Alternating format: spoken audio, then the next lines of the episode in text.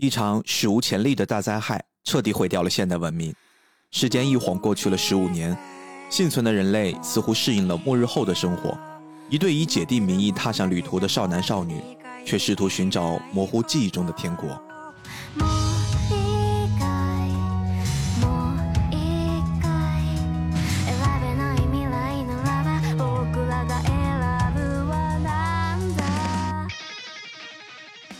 大家好，欢迎收听菠萝油子，我是主播李秋实。哎，欢迎收听偶然误差。偶然误差是一档以名词解释为起点的播客。我会针对当下流行或感兴趣的词条进行一番解读，当然解读的过程中难免会出现一些误差。哎，我是 B B，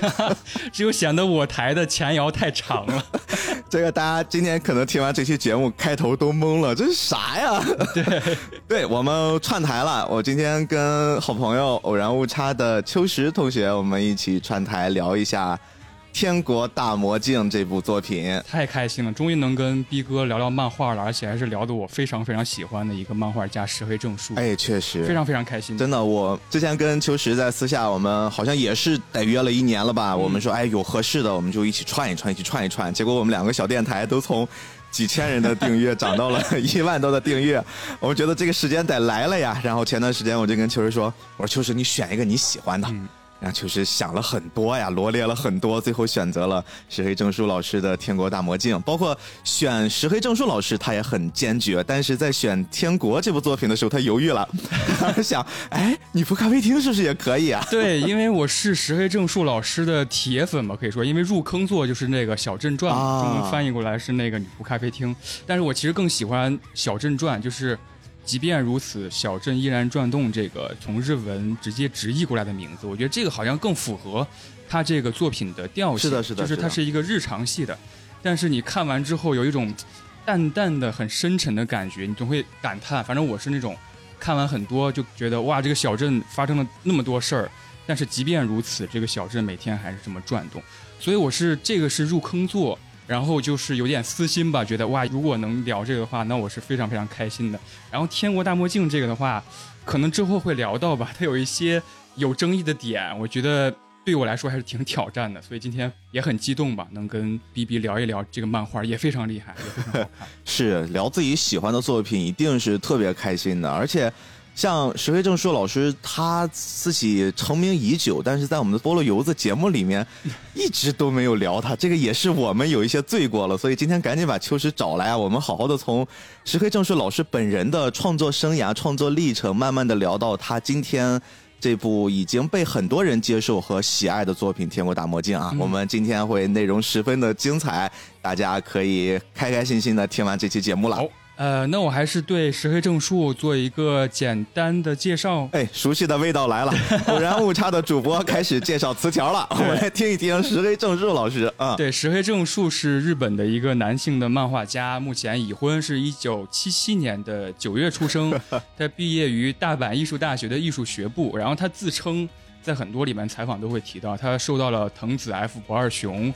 还有大友克洋等等漫画家的影响。对，其中我印象中对他影响最深的那个作品啊，就是，啊，那个异色短篇集里面有一个外星人降临地球，然后为了长头发，那个对他当时看了之后特别震撼。我们之前也聊过这一次，特别好玩，所以好像你能感觉到他后面的创作，即便是那种小短片，他也不会是规规矩矩的把作品讲完，他就是要开始按照他喜欢的从前对他有影响的漫画家那种创作习惯开始往后。一点一点的布置。对，《小镇传》里边有一个我非常非常喜欢的篇章，就是主角布鸟突然发现了一个外星的枪在那个街道上摆着，然后那整个篇章就是一个外星人降临到了他们那个很日常的小镇，然后发生一件很奇怪的 事儿。了。而且他说带有克洋这个影响，其实在《天国大魔镜》这个作品里边也有展现。如果大家看漫画有那种比较细节的捕捉的话，它其实里边有一个就是禁止通行的一个路标。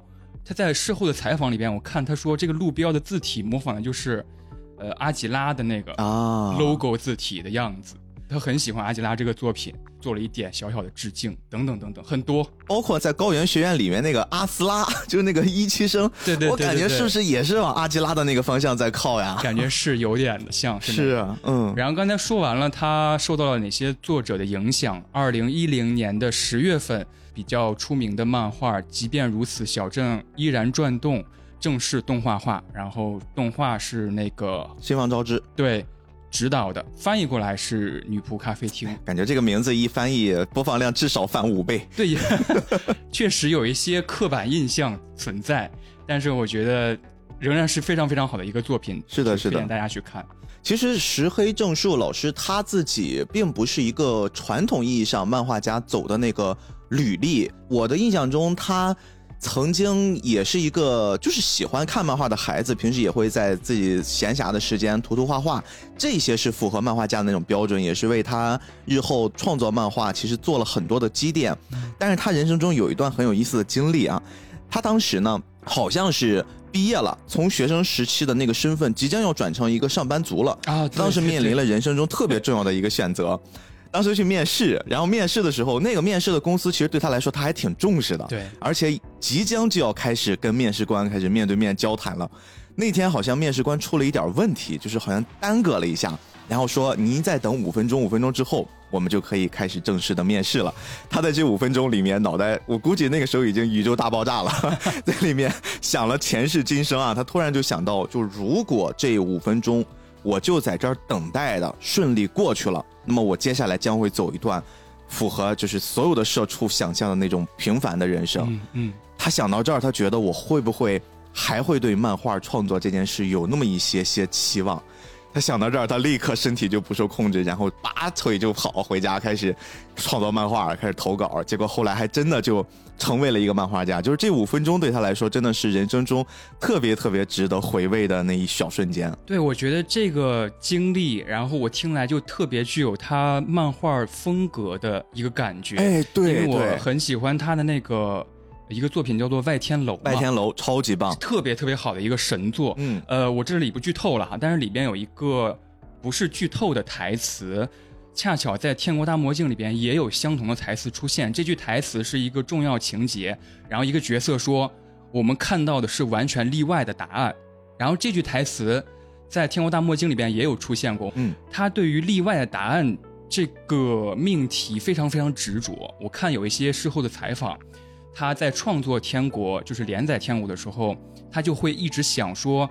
我不想要看到一些，比如说性别议题或者一些值得讨论的点，是一个很肤浅的方式展现出来。我希望看到，哎，这样子可不可以，或者是完全是超脱我们就是思路之外的一个思考方式。他想要例外的答案，我觉得这点特别妙，就是他想下一条路出去，然后看看那样会走到哪里。我觉得这个特别有意思。石黑正树其实他的创作理念，在我看来跟很多的漫画家是有巨大区别的。你包括他可能也是有过一些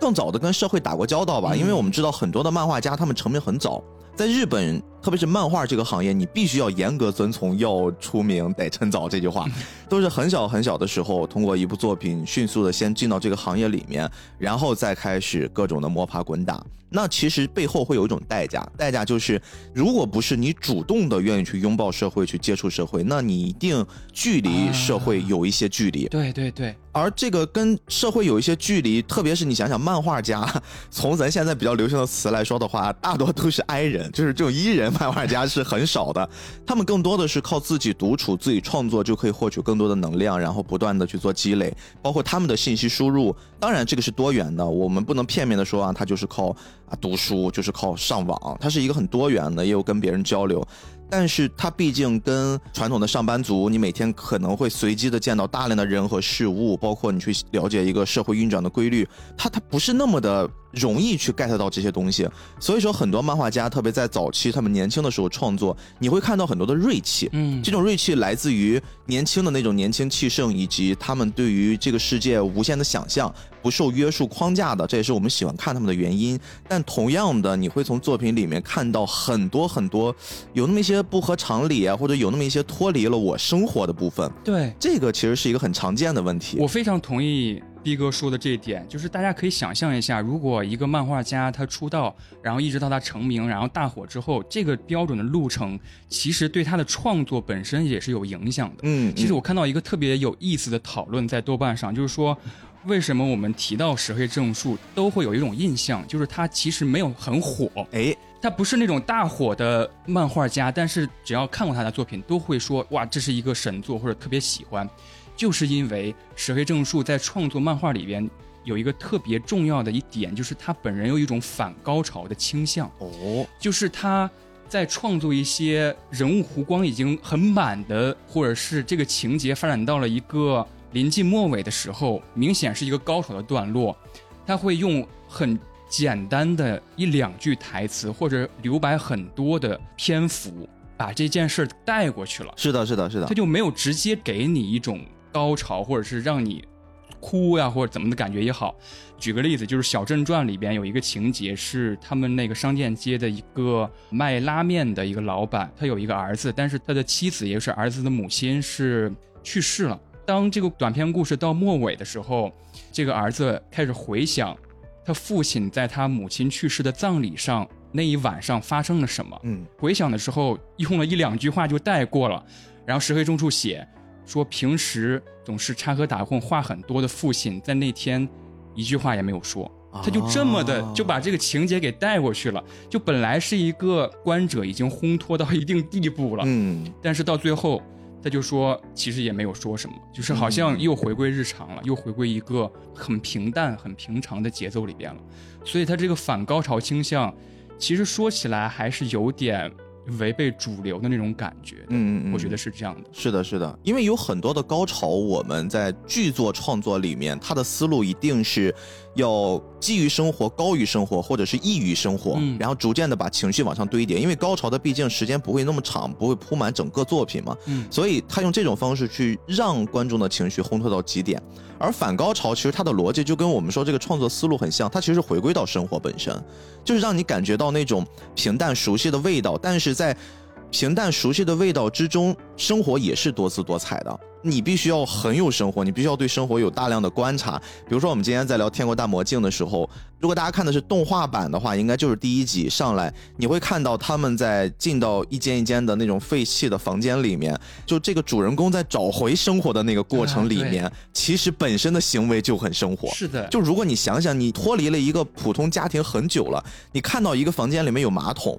你你看到这个房间里面，比如说有一个厨房，你你的心情会是什么样子的？就是你必须要先有生活，然后你才能把这个生活的方方面面展现出来。就这件事是一下子抓住了读者的心，而且这件事情不是只在《天国大魔镜》这一部作品里面出现，它是好像变成一种基因融入到了石黑老师所有的作品里面，特别好玩。对刚才逼哥说的这点，我印象也很深。我看有一个幕后采访说，石黑在写魔镜线这条线，就是真流和展子这条线的时候，他想要画出一种在三 D 游戏里边的感觉啊，这个太像了。对吧？就是你在一个三 A 作品里边，也是一个末世的环境，比如说《The Last of Us》。我直说吧，就是姐弟这条线，我全程带入美墨呀！哎呦我天！对呀、对呀、就是这种感觉。他说你哪些房间你有好奇，你就想进去看看嗯有什么资源，对对对，然后你踏入这个房间，你会看到什么样的情景？在第一集我印象很深的一个段落就是。可能带到石黑正树它的另外一个特点，就是那个真流发现了卧室房间里边有床上有两具尸体嘛，嗯，握着手，对他先诞生出了一种情绪，就是哇，怎么会是这样？然后展子他说了一句话，一看我们就可以走了，就是我们可以离开这个房间了，因为他们是在床上死的，也就是说这个房间里边没有吃的，嗯他们是在房间里饿死的。这个是什么特点呢？这就是石黑正树特别喜欢的一个手法，嗯，就是日常之谜。日常之谜，对，他在很多作品里边都很喜欢日常之谜这个这个技巧。嗯，有意思因为。他本身是一个特别喜欢看推理小说的一个作者，，对，所以你看他作品你不会枯燥，他总有一个钩子来勾你，是是是，他给你一个小谜题，在之后有一个解决。日常之谜在天国里边，我举个例子，比如说有一个人是专门讲怪谈的一个人，啊，我好喜欢十一十一号种猪，对吧？真流和展子就问他说：“你知不知道我手枪上的这个标识是怎么回事儿？”然后这个十一号他突然说：“啊，你稍等一下，我把车挪一下。”啊，对，然后把车挪完之后，才愿意跟他开始讲各种各种东西，当然也是要收钱的嘛，嗯他是吃这碗饭的。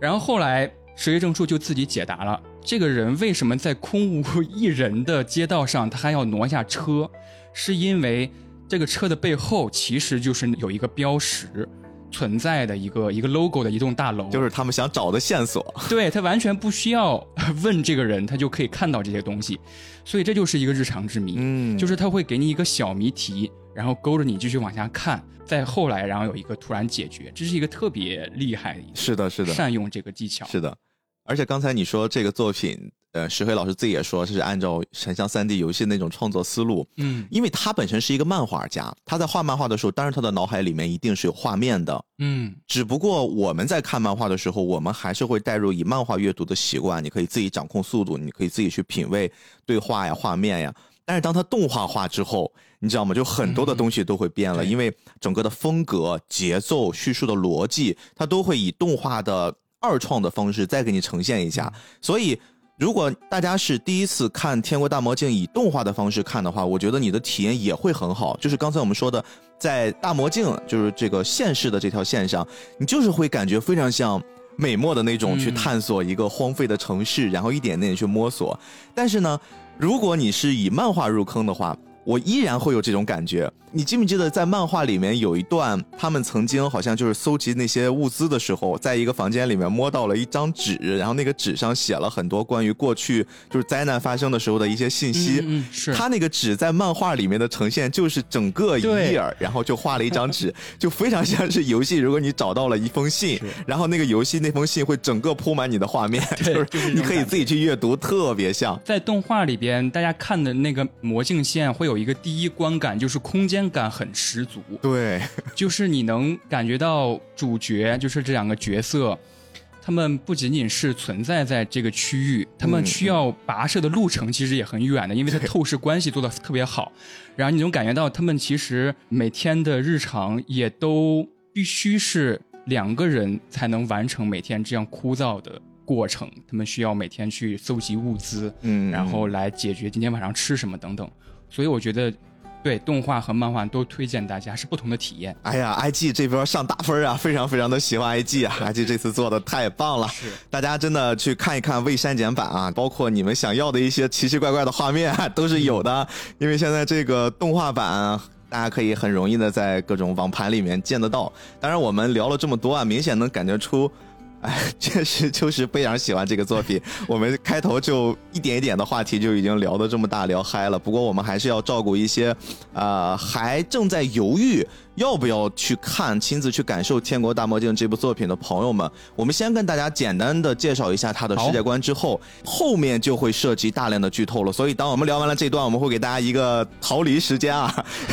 先让你入这个坑再说。这个作品非常非常值得一看。我们来聊一聊《天国大魔镜》到底讲一什么事儿。其实就像我们开头说的那个样子，它讲述的是在一个巨大的，可能我们现在的观感上，就是你也没法解释怎么着就来了一场史无前例的大灾害。嗯，这场灾害之后，整个世界就发生了翻天覆地的变化，包括人类的文明、人类的科技啊，很多很多我们熟悉的一切都不见了。但是呢，这个作品有意思的点是，它很像是一种电影的叙述逻辑，同时讲了两段故事，但是又把这两段故事看似完全没有任何关联。一个是讲的天国线，一个是讲的是魔镜线啊，所以叫天国大魔镜。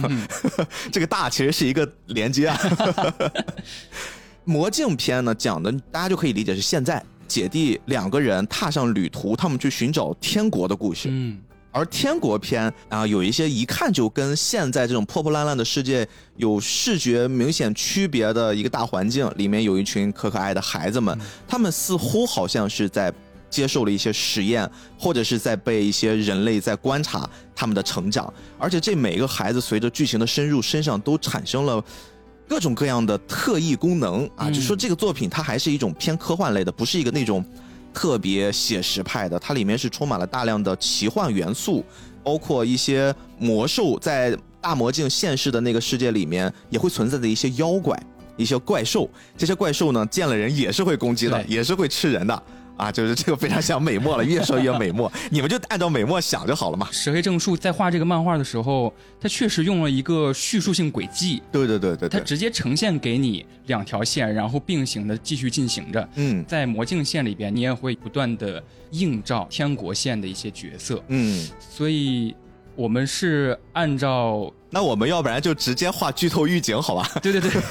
直接就剧透预警了，朋友们，我们感觉就是再不预警的话，再不给大家留一个逃跑时间这个节目 对我们也没法聊了。那这样子，亲爱的朋友们，如果你是近期比较有时间，恰好在前面我们的一些安利之前，你感兴趣了，那你就暂停一下啊，去看一看。一共动画十三集讲了第一季，漫画一共五十接近六十画，一下午就看完了，其实并不长。看完之后回来听这期节目呢，你会理解更完整、更有趣的世界观。当然呀，如果你说我就是喜欢偶然物咖，我就喜欢菠萝油子，我就想听你们白话，然后我自己又是一种先剧透完了我再看，我也有好体验感的。那接下来你听我们这段内容也会非常有意思啊！我们这个给你们预留了足够逃跑时间了，我们要开始了。好，那我就接着逼哥刚才那个大叙述继续往下说这个主线剧情。嗯刚才逼哥说有天国线和魔镜线这两条线上也各自有呃可以说是主角一样的人物。是的，除了在天国线这个封闭的学园里边，有一些三期生、二期生、几期生，他们都按这个几期生来划分不同年龄段的学生。咱就可以理解一年级、二年级、三年级。对对对，然后就是年级低一点比较小嘛，嗯然后他们有观察他们的人类，或者说引领他们的一些机器人作为他们的老师，会安排不同的课程，比如说今天我们来解一元二次方程等等，他们也有课外活动，比如说游泳等等，就是很像是一个学校，贵族学校，对贵族学校，除了这些机器人老师，还有一些观察他们的人嘛。其中看起来是最重点的一个人，就是院长，好像是管控着整个学员的运行。然后这个院长呢，是一个坐在轮椅上的一个呃，疯批老太太。对老太太，叫做上重师奶。跟随着剧情的发展，大家就可以看到，是他引领来建造天国这么一个封闭的空间。然后他召集了不同的人，用一个叫做米娜的人工智能 AI 来创造不同的生命体，就是不同的学生，来达到他的理想。这个理想我们可能之后会谈，这个理想到底是什么，以及他是否有人同意、有人不同意的，其实也有很多争论。总之，在天国这条线上，你可以理解为这是一个人类实验。究竟做什么实验呢？它实验的目的也不一样。哎，这就是石黑老师的惯用的设置悬念大法了。对悬念大法。然后这是天国线的主要剧情，它里边有一些主要的学员角色，可以提几个名字，因为之后肯定会提到。嗯，呃，就是十四岁，一般都是二期生，也就是这个学员的第二批学生。十四岁左右的有石雄，啊、她是一个短头发的白色的一个女孩儿。哎呦，这个 好多人在最开始看的时候我都觉得他是一个男孩儿，所以说大家的代入感也非常奇怪。就《天国大魔镜》啊，这个作品还有一个 A K A 有一个别名叫二周目神作啊就为什么呢？你第一遍看这个作品的时候，你产生的是哦，诶。呀，是这种感觉。然后你二周目看的时候就，我操，我操，我操，就是这种非常非常有意思。大家这个作品是可以看两遍的。对我先看的漫画，然后再看了动画，也相当于是第二遍吧。然后我看的时候就注意到一个很小的细节，就是石雄这个人，他用的称呼就是我这个称呼，自称他用的是 boku，、嗯嗯嗯就是日语里边其实 boku 就是那个汉字的仆嘛嗯，，boku 其实更多的是男性自称的。一个日语就是男的，一般都说 boku，所以他石雄这个人，他自我感觉是男的，你可以这样说。嗯嗯嗯。但是到后来她怀孕了嘛，然后怀孕还生了一个孩子，嗯，所以他其实性征上是女的，这个还是真的有点复杂，我们之后再聊。是的，这是一个石雄，十四岁，然后是一个短头发的呃一个人，然后还有美美姬也是二期生，她有一些特殊的能力，这些特殊的能力在刚开始展现的时候还挺特别的，他有一些预知的能力，他会突然一个人自言自语说一些奇怪的话，就是他说 哎。好像有一些东西要降落到我们学院了，啊，一会儿要考数学了。对对对对对，一会儿要考试了，然后一会儿就真的考试了，我们就可以看到学院里面的人确实他们会有一些独特的、不同于人类的一些能力。对，美美姬在日本人气还蛮高的，而且她的这个预言能力啊，你像以前我们看的一些作品里面有预知能力的。能力一般相对可控，或者说有据可循。比如说，我可以预言三分钟以后，我可以预言一天以后，二十四小时。他这个预言嘛，他 他确实能预言，但是他自己也说不好这个事儿什么时候能发生。他可能预言的是十秒之后，他甚至可能预言的是他的后半辈子，就是他自己都不知道什么时候会来。很奇妙的是，他不仅能预言未来，他还能看到过去。哦，对。对他站在那个学院的二楼，然后看向天上某一处，嗯，然后他旁边是鹰还是白，我也忘记了。白好像就很奇怪，然后跟他说两句话就走了。然后美美姬说啊，原来只有我能看到那个景象。对，那个景象就是发生在二期生之前的一期生，有一个一期生叫阿斯拉，自杀了。总之，他就是能够看到以前发生的事儿，以及之后发生的事儿。是。这是很奇妙的一个能力，而且有一个 挺有意思的细节，是我又看了一遍漫画之后我发现的。哦，美美姬有一次上游泳课的时候，好像她穿着游泳服去往那个泳池的时候，她路上突然滑倒了一下，然后旁边就是那个鹰啊，把她扶了起来。对，就是拉她的手把她扶了起来。她到泳池在上游泳课之后。美美姬突然有一个内心的独白，说：“哎呀，这一幕被性看到，都说这样是不是不太好？就是 鹰拉我的手。其实我第一遍看的时候，我完全不知道他在说什么，甚至我就略过去了，因为那个时候鹰跟性就是普通同学关系，对他只是同学关系。他为什么美美姬突然要提性？为什么这一幕不想被性看到？他其实已经预言到了。”鹰跟杏在之后会结婚的这一幕场景，我只能说石黑老师太细了呀，真是会埋细节啊！石黑真是真是有意思。这是美美姬这个学员，然后也是二期生，还有一个。呃，二期生叫做白，也是十四岁。哇，这个太感人了！他在整个天国线和魔镜线全都有让人感动不已的剧情。这个大家无论是看动画还是漫画，都会对他印象比较深，因为他个子稍微比较高一点，在二期生里边是。然后他的刘海是遮住了整个额头，甚至遮住了眉毛。这个很像那个灵能百分百里面龙套给他拉长了。对对对，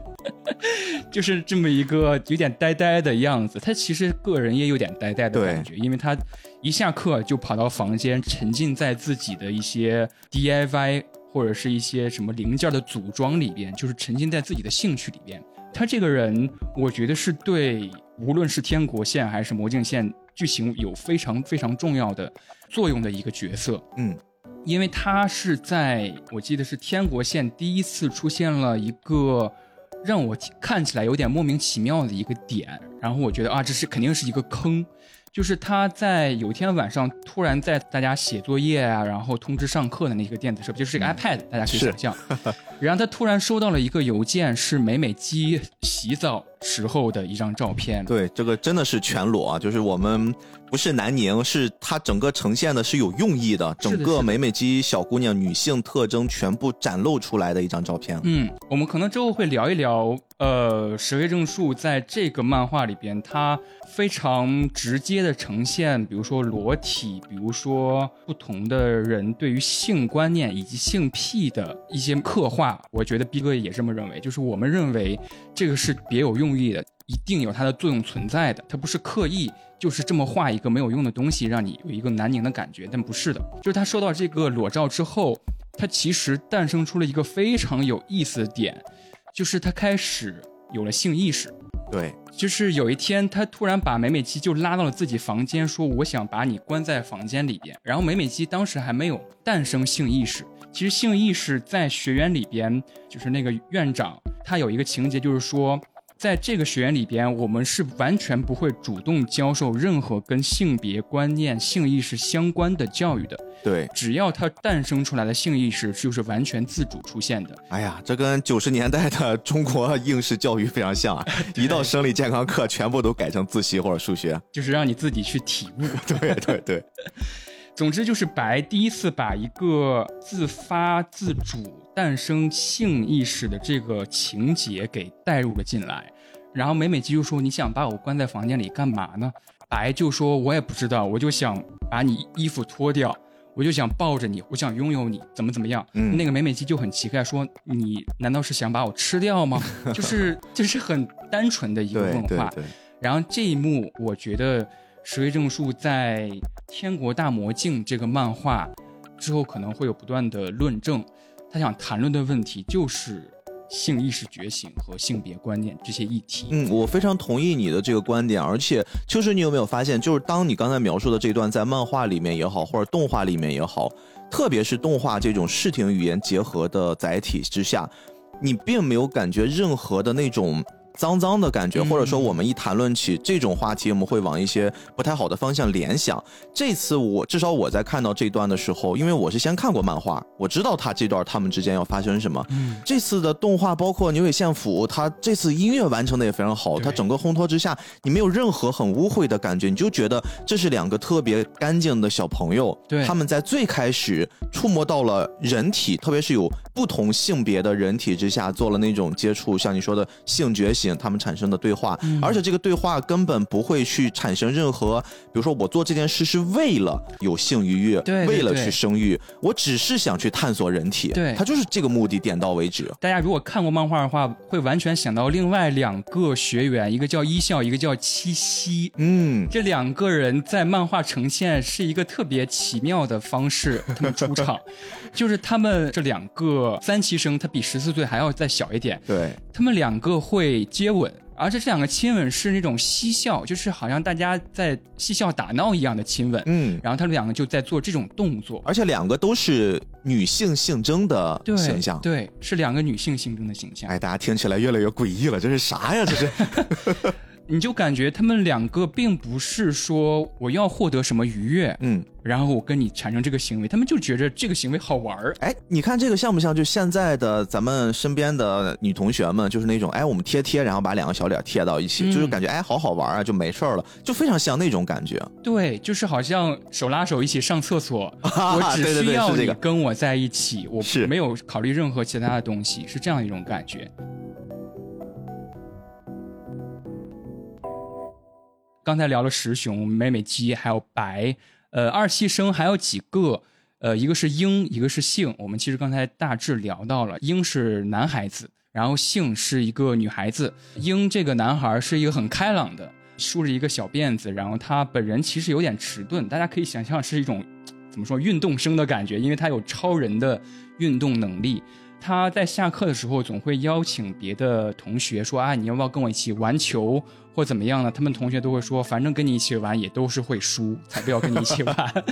就是他会直接从二楼跳到一楼，然后去玩球。大家第一次看的时候还挺震惊的，有楼梯我就不走啊。对 他就是非得跳下去，所以他其实也可以认为是有一个超能力的一个学员，好奇心还比较强。嗯他有一个比较有意思的点，也是这些学员们第一次诞生出来，我要对学员之外的场景有好奇，我该怎么做的一个情节，就是鹰主导的。然后他用两个吸尘器贴到了那个墙上，他踩着两个吸尘器，就等于说那个扫地机器人儿就往上走，然后他这个人也往上走。他想要爬到墙上看看是怎么回事儿，这是鹰，他有这么奇思妙想，这还挺有趣的。他有这么一个是的，是的，想法，这也是我说的，他这些学员并不是得过且过，每天都在这个学院里边上课怎么样，他们还是有一点点日常之外的想法。嗯这个日常之外的想法，其实在刚才那个石雄那个角色里边，他第一次展现，就在做一个测验随堂测验的时候，他那个平板突然出现了一个故障，出现了一个不是数学题的题，直接问师兄说：“你想不想知道外面的世界是什么样子？你想不想去外面的世界？”嗯然后外面的世界这个想法就植入在了这些年轻的学员里边，因为他每天就是生活在这个封闭的有天花板的场所，嗯所以这些学员里边各色人等都有，每个人都好像有不同的能力。我们看的时候也有一种感觉，就感觉这些学生虽然很单纯，但是他们有一些好像更深层次的想法，比如说我是不是可以跟另外一个人有更深层次的交流？我是不是可以从这个封闭的空间出去看看有没有外面的世界？这么一个想法。其实我在看这个部分的时候，天国这条线给我最大的感触，很像是一个 reaction，嗯，就是他做了一场现实生活中不能做的人体实验。我们就把一群可能对这个世界一无所知的。从婴儿开始养大的，而且我我给你的抚养是物理层面上最好的待遇，比如说最舒适的环境，衣食无忧，然后让你们都可以在特别健康茁壮的身体状况之下定期做检查，然后你们成长，外面一群人看着你们如何自己激发人类本该有的那些功能，比如说对于性别的意识，对于自由的追求，对于独立人格的渴望，就是这些东西，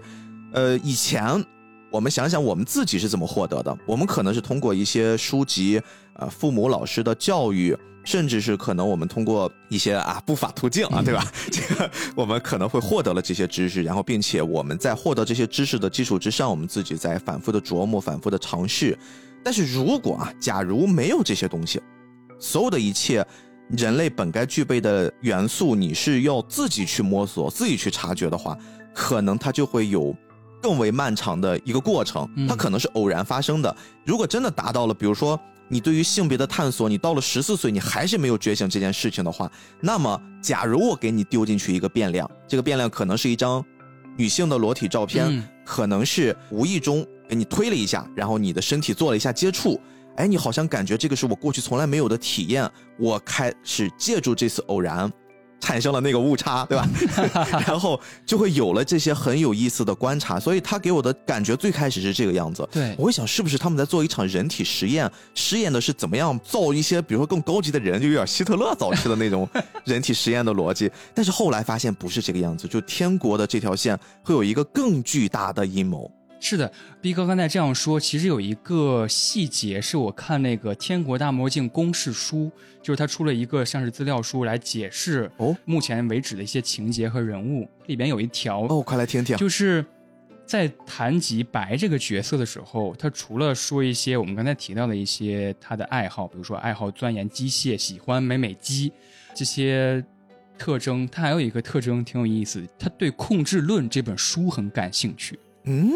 就是这个人突然让我觉得好像很符合他这个人物轨迹。如果大家看漫画和动画，我这也就直接剧透了哈。嗯，就是白这个角色在魔镜县里有一个医生嘛，不灭教团里边的呃宇金美这个医生。对，一开始还是以反派的身份登场的。对对对对对，是的。不灭教团，或者说他这个医生拥有他目前这个地位，或者是还有一些传闻、一些谣言，都是因为他高超的技术，还有他掌握了一些不是普通人类医生能够掌握的技术，比如说移植一些质子。对质子就是这个作品里边出现的一个怪兽。B B 刚才也说了，嗯，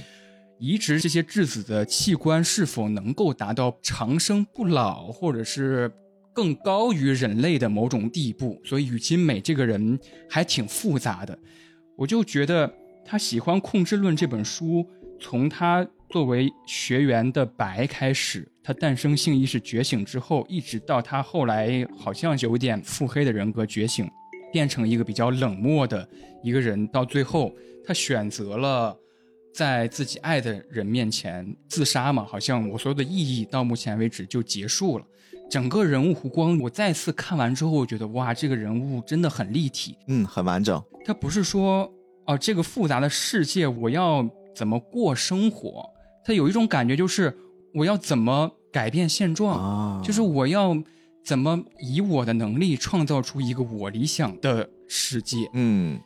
就是他好像一直在控制着某种变量，从开始被侵入。我有了新意识之后，到他后来我自己去做一些实验，他也开始做实验了。对，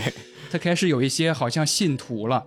他一直在很主动的，最后想要改变一些事儿。嗯，这个人物还是很有意思的。是，白真的收割了不少人的眼泪啊，特别是在大魔镜的那条线上。在现在线上，特别是一开始大家看的时候是没有把他跟天国的那个小身段给联系起来，对，直到后来一些细节，就石黑会在这些细节上做的特别细，而且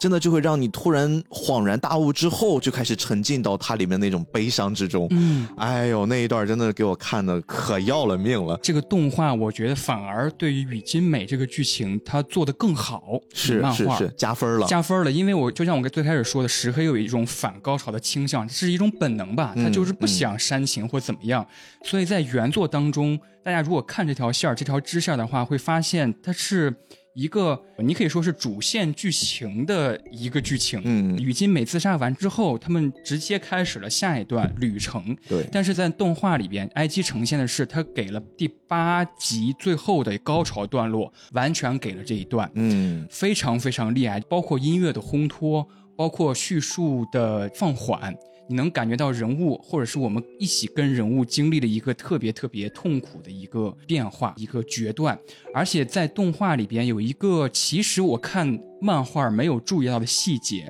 雨金美这个角色她是独眼的。对他有一只眼睛，另一个眼睛被包起来了。这另一只眼睛被包起来，为什么？我看漫画的时候我略过了，但其实这个剧情就是他把他的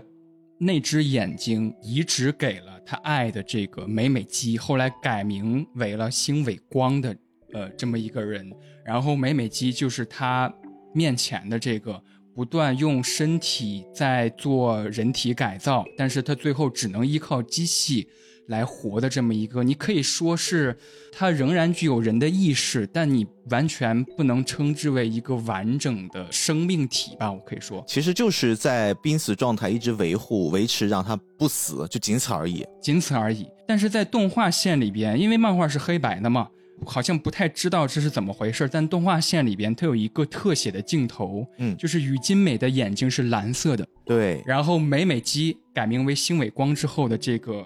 用各种仪器而活的这么一个人，他的眼球也是蓝色的，给了这么一个特写，我当时一下子哇一下突然就明白了。然后我对白后来改名为雨金美的这个角色就有了更深层次的认识，因为在天国线里边，其实雨金美已经有了。我要舍弃生命去救我爱的人，这么一个举动，他可能出现了爱这个感觉吧。对对对对对，就是我为他，我怎么样都可以。嗯，而且为了这次的小救援啊，手臂受伤，在动画版里面还专门 顺着袖口能看到手臂的那个疤痕，就是很多很多这种细节。我觉得他们的创作理念是：你可以看不到，你可以没注意，但是我得有，对对我全都给你放进去。是如果你发现了，你可能会获得额外的乐趣；你没发现，也完全不影响你对这个作品的体验。哎，他们是秉着这种创作理念在做，不管是画漫画还是在做动画，所以我觉得这个东西真的很值得一看啊，就特别有意思，二周目、三周目都可以看。是的。呃，刚才谈完了几个角色，还有最后一个二期生，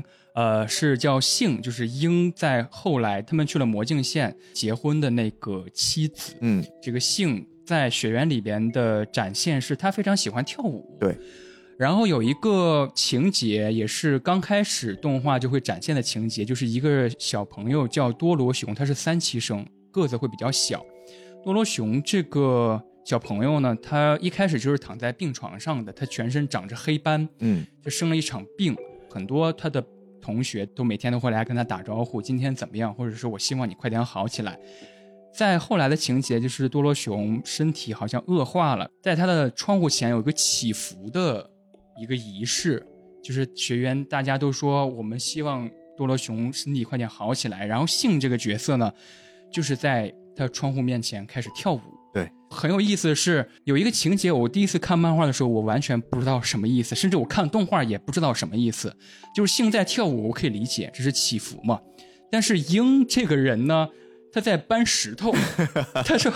多罗熊很喜欢搬石头，所以我也搬这么一个大石头，他搬的还挺费劲的。对你别忘，他身体素质是一个特别好的。刚才我们介绍过啊，二楼跳下来就没事儿，他搬不动。他说多罗熊可以很轻松的，就不但能搬动，还能扔得很远。对，然后他我就挺奇怪的，你搬石头算什么祈福呢？你就在那搬石头。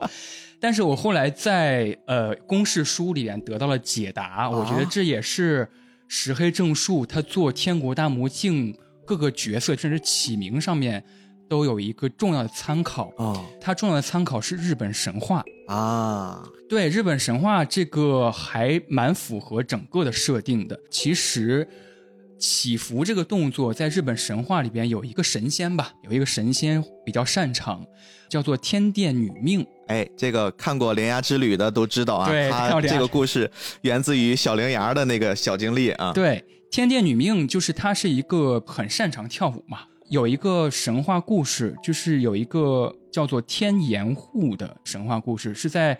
日本神话里边有一个神叫做天照大神。天照大神，对我的理解就是有点像太阳神，就是给世间带来阳光和光明的这么一个神。嗯，然后他的前情提要就是因为他一个另外一个神胡作非为，惹他生气了，然后他就躲进了一个洞穴，这个洞穴好像就叫天岩户。躲进洞穴之后，等于说世间就变成了黑暗嘛，就陷入了黑暗，就没有光明了。所以各众神就祈求他能够出来这个洞穴，祈求的动作就是天殿女命、嗯这个神仙在洞口跳舞，把他给勾引出来了。把他给 对说吸引出来，说啊，大家都很开心，我们在这做一个什么什么活动，你们要一起出来。然后有一个神仙叫做天守力神，天守力神他是一个可以理解为就是力量之神，嗯他力量很大，然后他就在门口守着。天殿女命跳着跳着，她的那个上衣就散开了，袒胸露背。然后就引发了众神的发笑嘛，就说啊，好滑稽啊这个场景。然后天照大神就是想看一看发生了什么，然后他就推开了洞穴的那个石门，天守力就在旁边，正好把那个石门就搬开了。他、嗯他力量很大嘛，就等于说搬开了一个石头，这样子，天照大神就出来这个洞穴，天地间就是又恢复了光明。嗯，所以是这么一个典故。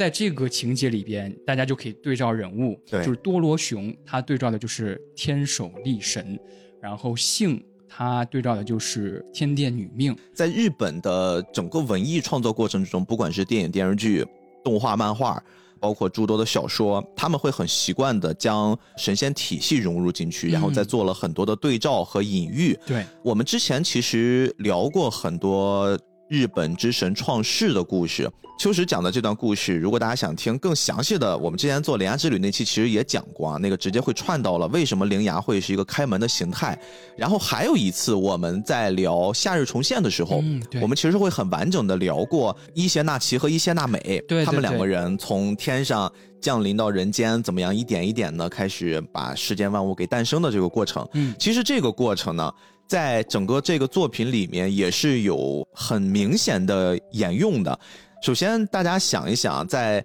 我们聊及天国的这条线上的时候，我们说那个院长做了这么一个巨大的实验，然后建了一个像是浑圆的空间体，里面通体透亮，把这些科研人员呀，把这些实验的孩子们呀，全部放了进去。这件事情本身，随着故事的深入，我们能看到更多的细节，包括这些孩子是怎么诞生的。他们其实不是像人类正常产子那样生出的孩子，嗯而是很像是机械体，或者说这个更高级的人工智能，通过一些胚胎养殖，把这些小孩子算是什么单性繁殖吧，就是突然给它降生出来了。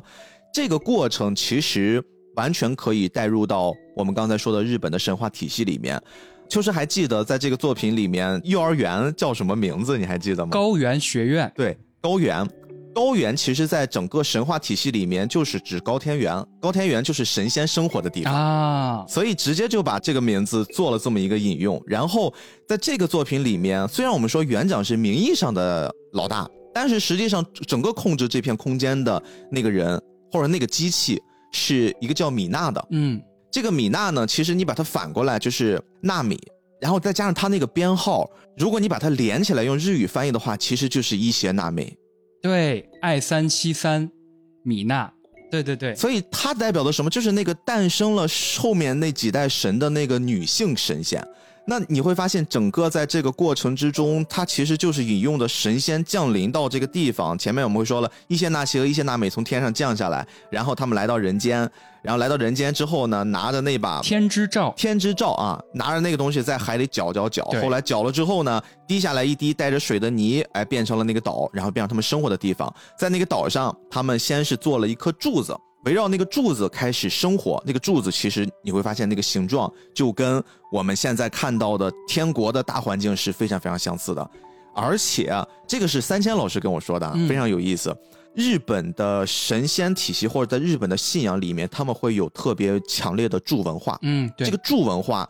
我们就可以理解，就是他们因为是依靠了神话体系里面那根柱子围绕他生活的，所以柱子在他们这儿的信仰会特别高。你看《鬼灭之刃》里面最高级的战斗力要用柱来形容，包括你像《火影》里面，为什么也会有什么尖？这个尖是什么意思？尖代表的是柱子和柱子之间的那个位置，嗯，就是仅次于柱子的那个能力，所以会有各种的尖。这个其实是日本文化里面一种特别惯用的创作理念，在这个作品里面，我们会感觉，哎，又一次被重现了。对。刚才说了那个姓氏天剑女命，然后多罗雄是天守力男神，其实还有几个名字，比如说快速带过一下，白它对照的是世代主神，哦，事情的事代理的代，然后鹰和胡娜，胡娜是另外一个是一期生，嗯，叫做少明屁股那神，然后美美姬是天忍碎耳尊，啊，呃，美美姬在动画里边呈现还挺有意思的，就是她刚开始呈现的时候，她的那个发色是黄色的嘛，对对对，然后刚开始大家如果没有看过漫画的话，会觉得啊，这是一个很俏皮的、带点翘翘的弧度的一个发型。小炸毛但是后来发现，它其实是两个耳朵，对那是耳朵大的耳朵，很可爱，很神奇。嗯它对照的也是这个神仙，然后石雄对照的是石亮狮神，哦，就是这么一几个对照，我觉得还挺有趣的。然后刚才说完了几个二期生，带到了是一个一期生，然后这个一期生对于主线剧情比较重要的刻画，嗯这个人叫胡娜，哎他是一期生，所以他的岁数大一点，是十七岁，他也有预知的能力。他比较重要的一个剧情点就是他画画很好，然后他总会在学院里边就是一个人坐在那个草坪上，自己会画来画去，嗯，然后画的都是他自己说是想象中的东西，比如说他一幅画是一个巨大的鱼，有好几只手，就是一看就不是鱼，也不是人。秋实说的比较委婉，我帮秋实补充一下，啊 你们就可以理解他就是伊藤润二啊，画的那些东西就是伊藤润二的画风。长着人人手的鱼，确实是这样。然后他还会画一些奇奇怪怪的东西，很多学员都很喜欢他的这些画，就说嗯啊，你要不要给我画一个只给我一个人的一些画？因为石雄也很喜欢他的画。是然后我记得还有一个人也很喜欢他的画，应该是九九吧九九，九九也很喜欢他的画，所以他们就会争着抢着要胡娜的画。他自己说是画一些想象之物，但是我们看完这个作品就会发现，他画的这个长着人手的鱼，其实在后来的剧情里边会直接出现一个质子，嗯，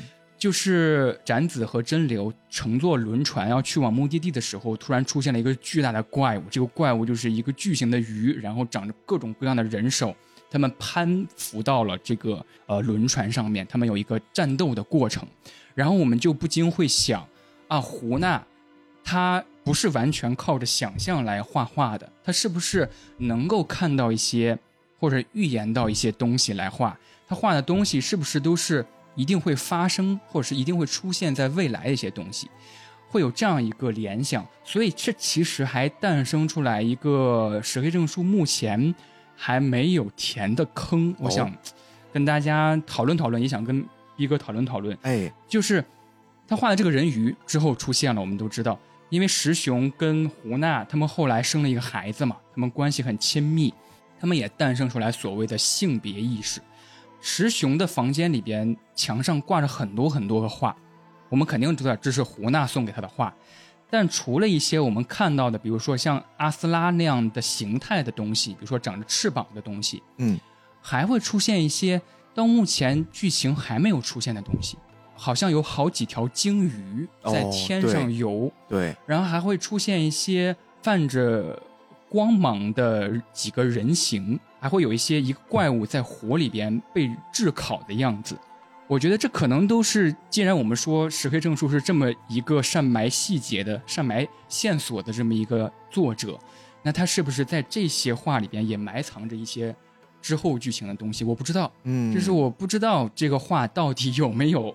含义。我觉得很可能会在后面，因为现在还有很多很多在天国的孩子，对应着国境线的世界里面还没有完全出现嘛。嗯，包括大家也一直会把它当成是一个有趣的游戏。天国线的孩子们后来都会变成国境线的怪物，嗯，这个其实是这个故事里面特别重要的一个线索，而且这个线索可能也一直在指引着，在国境线上姐弟两个人旅行的途中，他们要完成的一些使命。在大家一边研究，呃，这个怪物到底对应孩子是谁的过程之中，还会发现有很多很多的孩子目前没有展现出他们的能力，或者说他们的能力展现出来了，但是怪物的身上还没有展现出来。所以我觉得应该后续还有很多很多类似这样的对应。嗯，而且刚才逼哥刚才提到了一个很重要的设定，就是米娜。嗯，然后刚开始上重师奶就是这个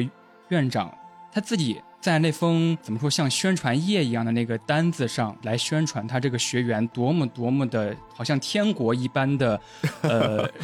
真善美，就是在那宣传页上，他其实有这么一段话，他就说他想要创造一个地方是你无需忍耐的，嗯。他认为忍耐才是地狱的场景。大家可以想象一下，我们每天忍着通勤那么那么拥挤的地铁线，然后来上班，然后要忍耐自己的情绪，不要发飙，嗯或者忍耐每天的课业压力，这都是忍耐。上重师奶就觉得，我创造这个天国，就是你无需忍耐，每个人都是单纯的、自发的有真善美的感觉，对你好，你被关爱，然后你有朋友，嗯，这是他自己说的哈，他创造学员的这个理想是这么样子的。然后这些学员的学生都是由一个叫做米娜的，它呈现有点像是一个人工生命体，机械机，机械机，对，它是有人工或者是有人类的某种特征，但是它是一个被大机器裹挟的一个东西。然后米娜创造出来的这么一些学员，也就是米娜会制造出来很多呃一期生、二期生、三期生，在这个学员里边观察学习。其实这里边也是有一个坑，也没有被点名，嗯后来魔镜县里边好像是九九还是谁，他看到了一个报纸，然后那个报纸上是有一个娱乐周刊一样的东西，当红的男影星，然后他提了一句话说这个男影星长得好像是鹰啊，对，而且他说他失踪已经有七年了，对，很久没找到他了。很久没找到他了。然后我后来在那个公式书里边看到这么一个解读，就是米娜创造这些人，他是有精子和卵子的提供者的。哦，还是要按照人类的这个胚胎发育的过程来走。对，它还是有就是人类的提供者来提供这些东西，然后米娜才能创造出来这么一些些学员，一些些人。所以我就在想，米娜到底算是一个什么生物？它到底是一个培养皿似的机器，它还是有人类的意识的东西？它其实这个逻辑很像现在不是咱们正常世界里面也在研究这个电子子宫嘛，就是什么对什么机械子宫。其实他的这个说法，如果是找到一个人提供卵子，一个人提供精子，他只不过就是整个胚胎发育不是在母性的肚子里面，他就是我给你提供一个人造子宫，然后在里面生出来的孩子，最后再给他栽培出来。对，大家认识到学员啊是被米娜制造出来的，有一个大概印象，这些学员是被制造出来人工生命体。但是后来突然觉得，原来这些学员也有人类的爸妈，就是这种感觉。对对对，呃，然后米娜这个人工智能还有一个情节，也是他没有填的坑，呃，会带到另外几个学员，就是呃九九这个三期生，然后他能像蜘蛛侠一样爬墙，就是很开朗的一个人，总会发笑，然后他对胡娜的话也很感兴趣。嗯，然后九九这个人有一天就提议给石雄说：“我发现了一个地方，这是老师的办公室，你要不跟我一起去看一看？”九九就爬着墙从那个通风管道爬到另外一个地方，就带着石雄嗯一起去了。到了那个办公室之后，呈现在他的面前是一个像是暖房一样的一个东西，然后里边有好几个婴儿样貌的一个生物。石雄就看了很很惊讶嘛，就说这这是什么？这是我第一次看到不是人类长相的，不是同学长相的东西。然后他就跟一个婴儿就对视了，我那个婴儿也看到了他，他们有一个对视的一个举动。接下来的情节是说我们的办公室吧被侵入了，我们就可以理解就是这些人闯入到这个办公室，有了一个这么一个警报。但是在米娜，就是我们刚才说的那个人工智能里边，它的视角有一个监控一样的画面，然后这个画面拍的就是这么一个他们那个闯入的那个房间，就是九九跟师兄闯入那个房间，这个房间里边是没有人的。也就是说，米娜在无数次的用她自己超脱控制的职责范围之内，帮着他们隐藏了身份、隐藏了行动。对，就是米娜究竟有什么意图，我们可能还不太了解，这也是需要在后续的剧情里面看到的是的，是的，比较有意思的一个一个坑吧。嗯，之后的几个学员，他的剧情没有那么多，也可以提一下，一个叫美千花，他是一个三期生，呃，他跟九九是一样的设定，这个设定还蛮有意思，他是双性人。嗯，九九跟美千花在漫画里面呈现是他们玩的很好，然后他们一起洗澡，我们就会看到啊，美千花是一个男孩子呀，对，他是有男性性气性征的一个人，有小鸡鸡，对，然后后来我们就会发现，他除了有男性性征，他外貌上还有女性的性征。九九也是，这可能在后边的剧情也会解答他们为什么会有这么一个设定。美千花这个学员在魔镜县也改名为了叫竹种的这么一个人，对，在魔镜县也有对照。然后之后是奥马和贞子，还有奈多。奥马是一个五期生，他年龄更小一点，他一直戴着一个墨镜，他也是一个双性人，就是像九九和美千花一样，他总戴着墨镜的原因是因为，如果你跟他眼神对视的话，你会看到最让你恐怖的某种场景、某种幻象，所以他总戴着眼镜。这个时候大家又会觉得，哎呀，这个设定好俗套呀。但是，其实所有的创作这些，特别是特异功能，你都能找到更早的先例。我觉得这种作品更好看的是如何把这些我们都习以为常的特异功能凑到一起，讲好一个故事。这件事情其实才是最重要的。而《天国大魔镜》就是把一群我们都觉得有。很习以为常的特异功能，什么呃体力超群，什么可以预知未来，可以迷惑你做幻术，嗯，啊，这些所有的东西如果都放到了一个大的故事背景之下，你觉得啊好连贯？因为现在秋实讲的是天国的那条线儿，一会儿我们快速的过到国境那条线的时候，前面那些所有的功能都可以对魔镜那条去线。对应到国境那条线上的一些发展的故事命脉上。对，然后奥马其实刚才逼哥说的很对，你不仅仅看这些人的能力是比较传统，但是它诞生出来很多情节是不传统的。比如说奥马，它里边嗯，诞生出来一个情节，就是他第一次跟老学员，就是学长们对视的是他跟美美姬，对，他跟美美姬对视了。然后美美姬诞生出来那个恐怖的幻象，是他被无数个针管插入自己的身体。你也可以看成这是一个比较重要的情节啊。美美琪为什么会这么惧怕这些针管？嗯可能也有一些前情提要。对总，之，我们最后两个学员就能够非常快速的带入到魔镜线这条线里边。贞子和奈多这两个学生是四期生，嗯为什么快速带入到魔镜线呢？因为有一个很重要的情节，就是奈多在有一次昏迷之后，他被学员里边的一个很重要的角色，一个医生叫做袁度，被原度医生实施了脑移植手术。嗯然后脑移植手术的对象就是上重师乃这个园长。至此，这个学员里边比较重大的秘密之一也被叙述了出来，就是上重师乃他其实有意安排一些实验体或者是一些人体吧，他就是要作为自己的被移植对象，来达到自己能够长生不老、一直绵延下去的那么一个理想。对，简单的来说，就是院长其实有一些私心，他想永生。嗯，啊，身体已经逐渐变老了，变成一老太太了。那怎么永生呢？他养一群孩子，而且呢，这些孩子最好还是身强力壮，而且最好还有点厉害的能力。这样的话，自己活得不就更潇洒吗？所以养了一群小孩儿，本身觉得计划都通了，又发现小孩儿身上会长一些病，经常这个病还不受控制，找不到来源，又没法解治。就是前面我们会说会有不断的发生，孩子们身上出现一些黑斑，然后这个黑斑慢慢的就夺走他们的生命。所以院长在做身体移植这件事儿过程中又很谨慎，直到他们 学校被炸了，对，他觉得不得不赶紧要把这个事儿给实施下去了，才开始做了这个项目。是的，然后为什么是会连接到魔镜线呢？上重视乃的这这个脑移植到了奈多这个四期生身上之后，他来到了现世，改名为叫三仓真宗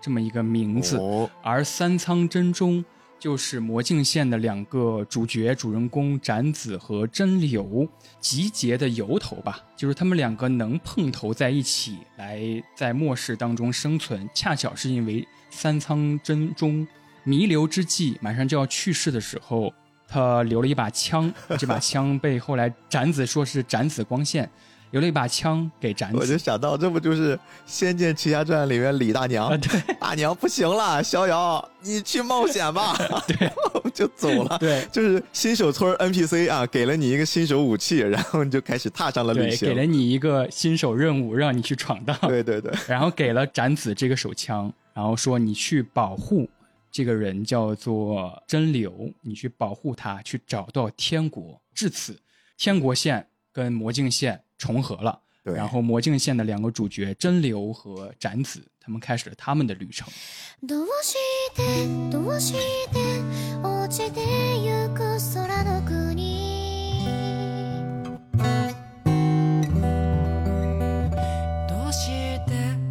这两个小朋友，他们也有各自的故事。嗯，不过这两个小朋友各自的故事，我相信大家看了动画和漫画比较前期，也可以快速的。Get 到啊，他们两个身世也都还蛮可怜的。你比如说真流，真流在故事发生的时候十五岁，对他来说，他是压根儿就记忆中没有过去世界被毁灭之前的样子，他甚至都不知道什么电脑呀、什么人类文明呀那些，包括一些呃文字，他经常都会写不好。他就是在乱世中。诞生的这么一个小孩子，一出生就跟着那些流离失所的人们，为了食物，为了那些最原始的生存，在一直奔波着，这样长大的。但是他自己好像又跟普通的小孩子有那么一些不一样，因为他自己的身体好像也是比较的结实，也很能打，而且呢自己也很单纯。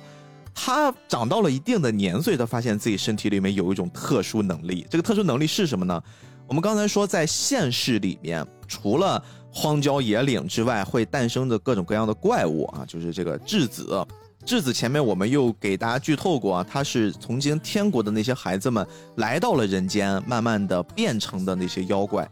普通人拿这些妖怪束手无策，真流就可以小手往人身上一放，然后就可以进入到他的体内，抓到他的心脏。其实不是心脏，更像是他的一个一个核。嗯，哎，一个核，然后双手一握。那个核就碎了，碎了之后就可以杀死怪物。所以说真流是拥有最后一击必杀的能力。嗯，而刚才我们说的这个展子，他的身份就更特殊了。她的外貌是一个二十岁的女性啊，已经很成熟的女性。但是实际上，她的体内并不是这么简单。她看起来是一个女孩子，而且前面也不断的，石黑老师很坏呀，不断的给我们放一些那种，比如说半裸的或者是裸背的这种，这种女性的很曼妙的姿态，去告诉我们她就是一个充满魅力的大姐姐。但是随着真流慢慢的冒险，爱上了展子，展子说了一个秘密，真流差点都惊了。他说：“我其实体内是一个。”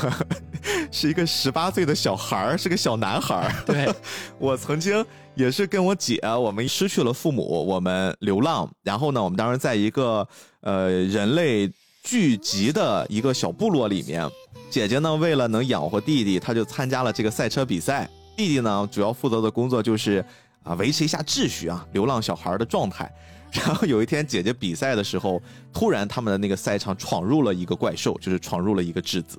弟弟就拼了命的想去，赶紧告诉姐姐就不要比了，停止比赛。然后又觉得好像我行了啊，我要上去单挑这个怪物。结果被怪物三两下就给打死了。打死之后呢，姐姐这个时候看到弟弟已经被怪物吃掉一半子身子，整个人都崩溃了，他就上去把弟弟给救下来。但这个时候已经于事无补了呀，弟弟其实几乎就是最后留了一丝丝残存的意识，看到哦，我的姐姐把我救下来了，然后他就昏死过去了。但是当他再醒来的时候，他发现他的身体已经变成了姐姐，他的意识进到了姐姐的身体里面。嗯，等于说他的脑花 就现在特别流行的，他的脑花进到了姐姐的身体里面，然后他就以姐姐的这个身体加自己的意识，一直在这个世界上闯荡。所以说这两个少男少女，他们本身是没有什么血缘关系的，他们一路上也以姐弟相称，但是慢慢的产生了一些爱情。这个地方呀。就是我自己在看第一遍漫画的时候，怎么说呢？我只能证明我自己是一个巨直无比的直男。我一开始会很喜欢展子这个形象，包括呃石黑老师，我说他用的那些小计谋，让我很快的就爱上了这个女主。但是呢，当我知道就是灵魂是男性，肉体是女性的这种形象的时候，你看人真流慢慢的也能接受这件事儿，他还是表示我喜欢你，嗯，我不行。我自从他说了那个话之后，都那一话，我就一直把他当俩爷们儿在在对待了。就是他无数次在，比如说有一些那种完全裸露的场面，或者甚至有一些 NTR 的场面，我自己都会觉得我不太能接受。我就觉得我把他当男孩子看。哇，我觉得我很难把他扭转过来。我明白，我明白。我觉得这是一个非常非常有意思，也对这个作品很重要的一个讨论点哈。呃，我可以。讲讲我的想法。我先看了一个幕后，是采访石黑正树。他说：“你为什么会创造一个？首先是一个姐弟感的题材的作品。”嗯，他说：“我本来就很喜欢姐弟题材的作品。”对对对，他之前作品也经常用这种。对对对，然后他自己就坦白说：“我是一个姐控，包括《小镇传》里边也有姐弟的那个设置嘛。”然后他说：“但是我非常讨厌那种魔法或者莫名其妙就能互换身体的设定，就是我一天醒来，他说啊，我是一个女孩子了，怎么样的？”新海诚。你住嘴！对他说他想要更有逻辑一点，甚至要更跟创作理念相关一点。嗯，他说他同时也非常讨厌互换身体之后有一些情节设置，就是男人变成女人之后就一定要大喊啊有胸啊，或者是啊我的我的什么小鸡鸡不见了，这样非常非常肤浅的段落，有没有例外的答案？他就说我认真思考过之后觉得。互换身体之后，肯定会有一些很深层次的想法。嗯，至此他就有了那样一句台词在漫画里边体现，就是春熙嘛，小弟弟，他的姐姐叫童子。他春熙第一次醒来之后，发现自己是一个很喜欢的姐姐的身体的时候，他有一段话是一个心理描写。他说：“春熙获得了阴暗的喜悦。”就是这种喜悦，不是那种肤浅的单纯说啊，我我我怎么怎么样了，它是一种阴暗的喜悦，好像更难为情一点这种感觉，所以他很好奇，一个异性恋在互换身体之后，对于同性之间的感情会发生变化吗？我觉得毕哥刚才提到的那点非常非常重要，这也是石黑正树很善用的一个手法，就是叙述性轨迹嘛。大家一开始看漫画的时候，或者看动画的时候。啊，都会知道这是一个女性的外貌，女性的性征，就是这就是一个女性，她并没有直接告诉你她是男性，在叙述的过程当中，慢慢给你带出来这么一个设定，就是让我们先入为主嘛。包括时间线是两个时间线，这也是一个先入为主的观念。还有一个小的叙述性轨迹，就是那个院长不是一直坐着轮椅吗？对，然后后来突然那个被空袭之后，他就站起来跑了。就是大家会先入为主想，我真的快 绷不住了。那个他画的那个老太太跑，真的就是你从故事的角度，他是为了保命啊，他真的就是拼了命在跑。但是那个形象实在太好笑了，就是我尼玛就那种，就是石黑太坏了，他创造一个长期坐轮椅，百分之八十都坐轮椅的形象，但他其实能跑。就是他也并没有告诉你，我坐轮椅是因为我不能跑，对吧？嗯，就是他日常的叙述性轨迹的用法，推着他的那个人都懵了。对，说你能跑呀？然后刚这句话说出来就被炸死了。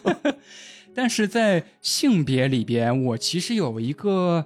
呃想法，它不再是一个单纯的或者单向度的性别，嗯，就是它不再是一个啊，我脑子是男的。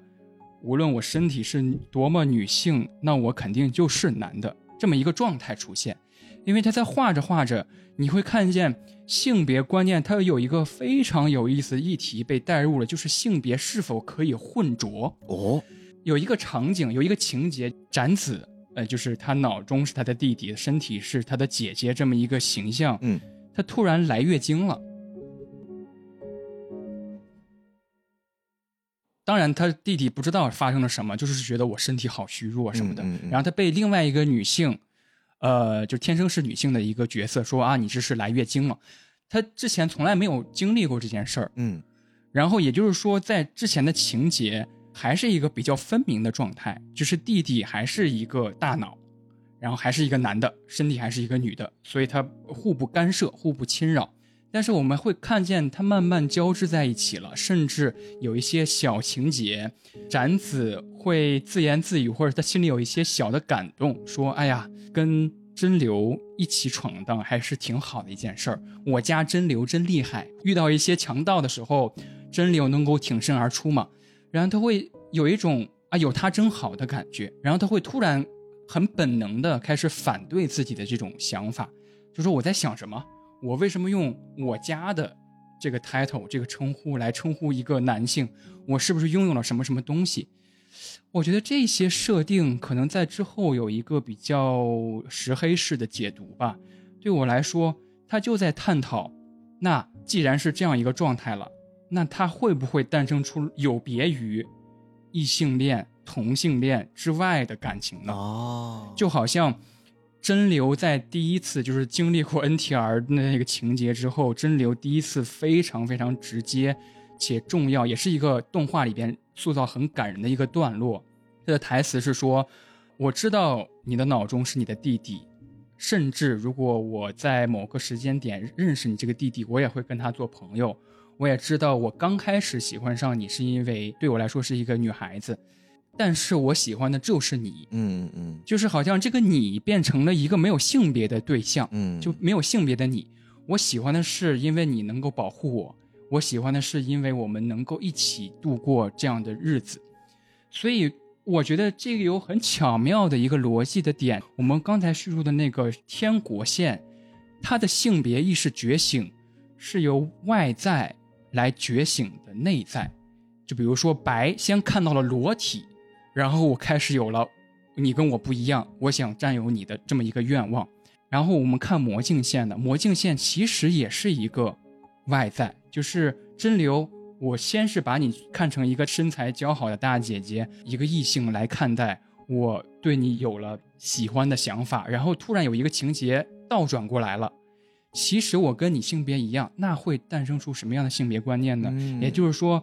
你从外貌再到内心的这个通路又被岔出去了，跟学院又不一样了。那我们会走向何方？我觉得这也是一个暗线吧，就是天国线的性别意识崛起和魔镜线的性别意识崛起有一个对照的感觉。嗯这是有一点不一样的，而且以及有意思一点是，刚才逼哥提到的，比如说一个女孩子，她有一些姣好的身材，嗯甚至她会洗澡啊或者怎么样展露自己的身材。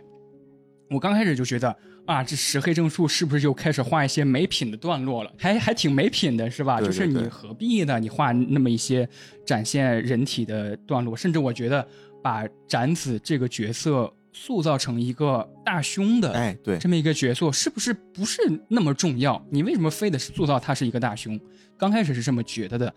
但后来我觉得不是的，是我想简单了。嗯嗯就是他这些对照不是简单的想呈现一个什么趣味，一个什么性癖，他也在对照着读者的想法。哎对，就是你读者看到这些东西的时候，就是你会产生性癖吗？或者是你会引发兴趣吗？这都是你要审慎自身的。嗯关照自身，我是不是先入为主的一些观念？我的性别意识刚开始是什么？比如说，我的性癖是不是就对一些啊这样的描写很感兴趣？我是不是这样的人？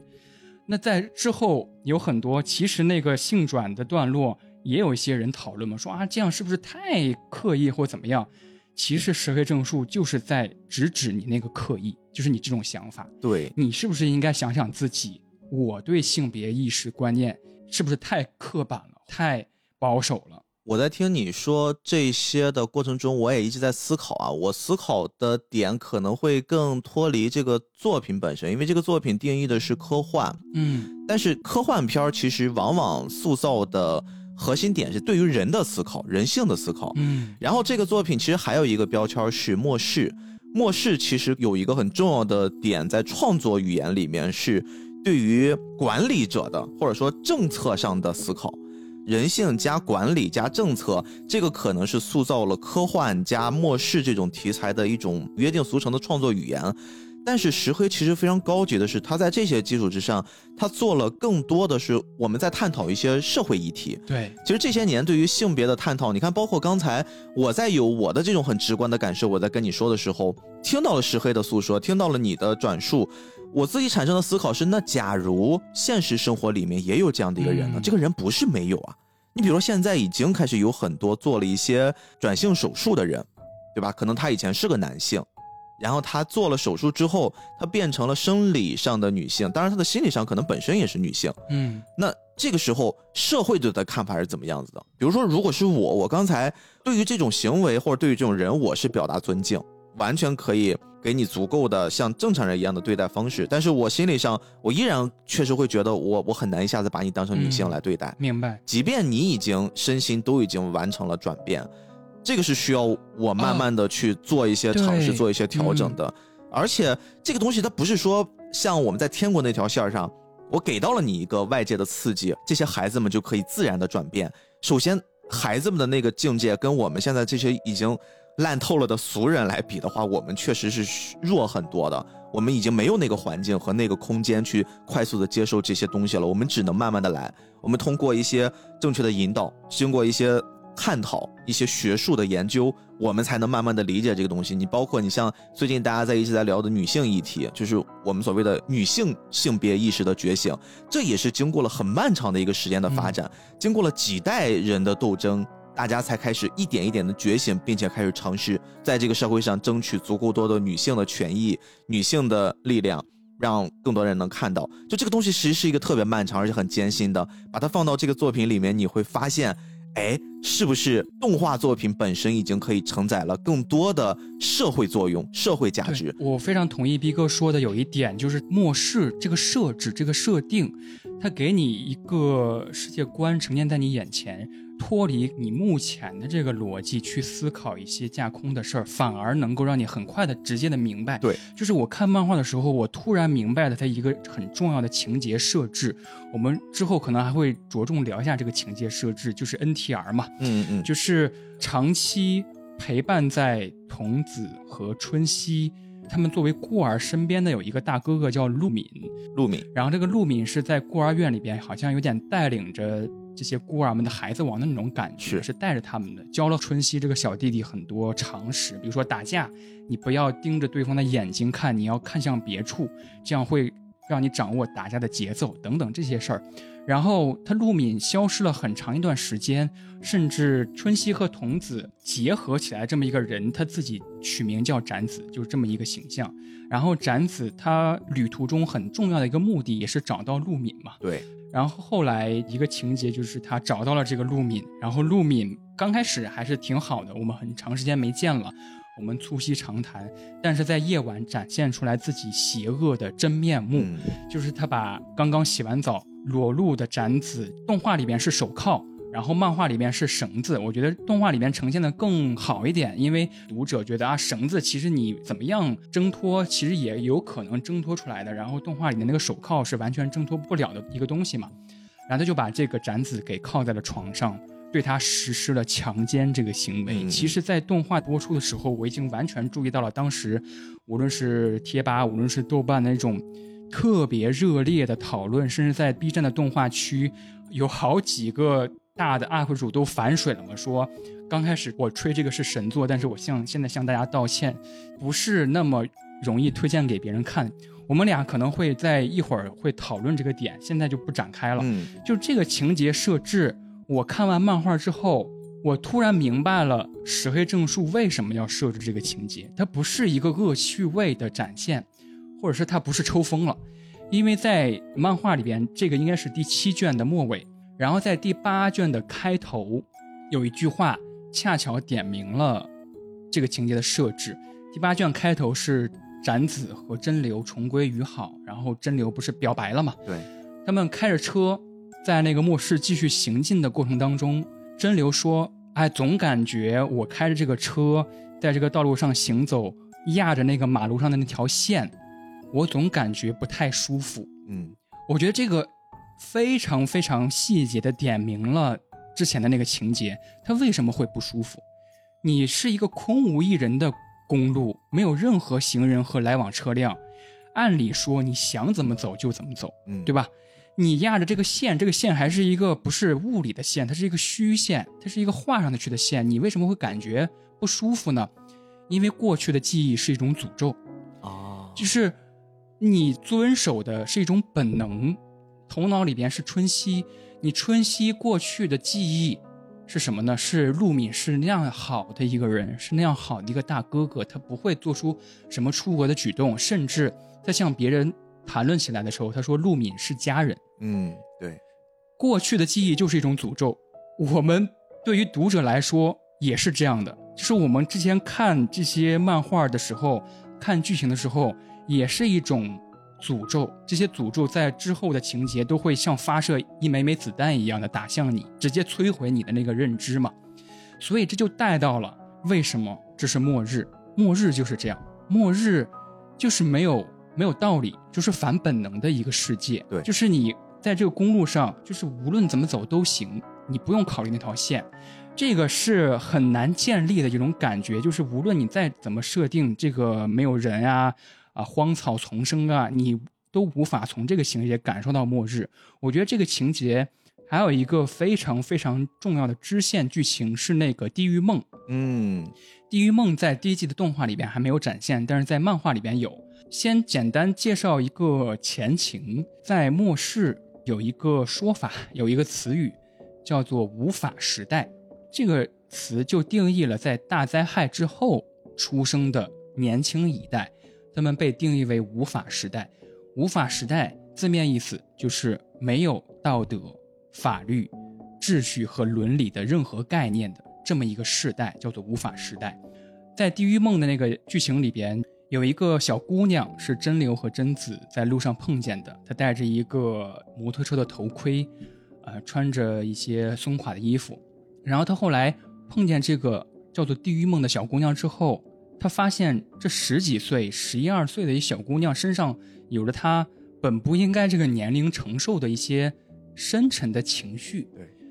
他发现了这个地狱梦背后的故事是非常非常令人痛心疾首、听起来很恐怖的一个故事。地狱梦他自小就是一个孤儿，他在六岁的时候被一个像是一个集体给抚养长大。在这个集体里边有一个恶魔，有这么一个男的，在他六岁的时候就把他诱骗，然后在一个房间的角落给强奸了，等于说他是一个诱食强奸案的被害者的这么一个角色。经历过这件事之后，他就脱离了这个组织，独自流浪。他流浪的其中很重要的一个目的，就是他能够锻炼到。有朝一日，我能再回去，能够直面这个恶魔，然后对他进行复仇。所以，跟展子和真流相遇之后，他们就一起回到了那个集体。当然，他靠着自己的设置，靠着自己的能力，把那个恶魔给杀死了。但是，杀死的时候有一个非常有意思的设定，就是这个恶魔变得更老了之后的一个样子，就是一个老流氓、老逼灯、老流氓，他牵着一个狗绳。这个狗绳是拴在一个就一看就是五六岁的小女孩的脖子上。她被杀死之后，这个小女孩突然就很愤怒。她说明明我可以靠着她每天都可以吃上饭，你为什么把她杀死了？然后那一幕对我的震撼是特别大的。大家可以想象一下，这是一个老流氓，这是一个有恋童癖的强奸犯。他虽然没有前情提要，但是他拴着一个小女孩他们的关系是什么样子的呢？但即使有这么一个关系，为什么这个小女孩在这个恶魔被杀之后，甚至产生出来了愤怒的感觉？就是你，你为凭什么杀他？你为什么要杀他？就是他很难过。简单一个原因，就是因为能吃上饭，所以在末世的这条线上，吃上饭，它的价值等同于贩卖。尊严，贩卖最底层的权利，立刻就让我感觉到啊，这是一个末世。嗯，这个末世是法律与秩序、伦理与道德完全失衡的一个地方。所以我觉得不是 NTR 是简单出现，或者是不是呃强奸，或者是这些幼时、强奸、恋恋童癖是一个怎么说呢？就是他为了画而画的这么一个情节，完全不是的。就石黑正树不断的在告诉你。这就是与天国相对的地狱，你要时时刻刻想到这一点。不是说食物的紧缺，每天吃了上顿没下顿，然后有恶魔、有质子出现，这才是地狱。但不是的，本能的崩塌，这才是地狱。所以我觉得这个情节是让我看懂了石黑的这个设置。其实你看，从社会学的角度来研究的话，末世的这种题材的设置，除了是一种对于文化的恐惧之外，当然这个文化可能指的更多偏西方的思想，其实还可以看作对于创作者来说，它是对于公共行政角色的想象。而在文学创作末世题材的这个过程之中啊，我记得有一个还蛮有名的学者，他其实提过一句话，这个话呢跟你刚才说的这个内容是非常对应的。创作文学里面的末世题材，其实是一种对后世代的世界提前消耗的行为啊。这种提前消耗的行为呢，我们之所以在创作的过程中这么使用它，更多的目的是获得一种娱乐消遣。嗯，但是大家不要把这个娱乐消遣的这个娱乐，真的就是理解我们现在看唱歌跳舞的那种娱乐。嗯，这个娱乐其实对应的是什么呢？是对应的要通过这种方式去分散我们对于灾难的注意力。末世本身一定要带入到那个环境里面，你的资源是短缺的，你的所有的物质都是跟不上的。我们如果现在对于整个末世里面人做的行为标准、价值判断，对应的是你现在的吃得饱、喝得足，所有的物质条件全充足的情况之下，这本身就是一种不对等。嗯，你在末世情况之下，你还去分肯德基好吃还是方便面好吃吗？你根本不会在意那个。你会看到这个作品里面。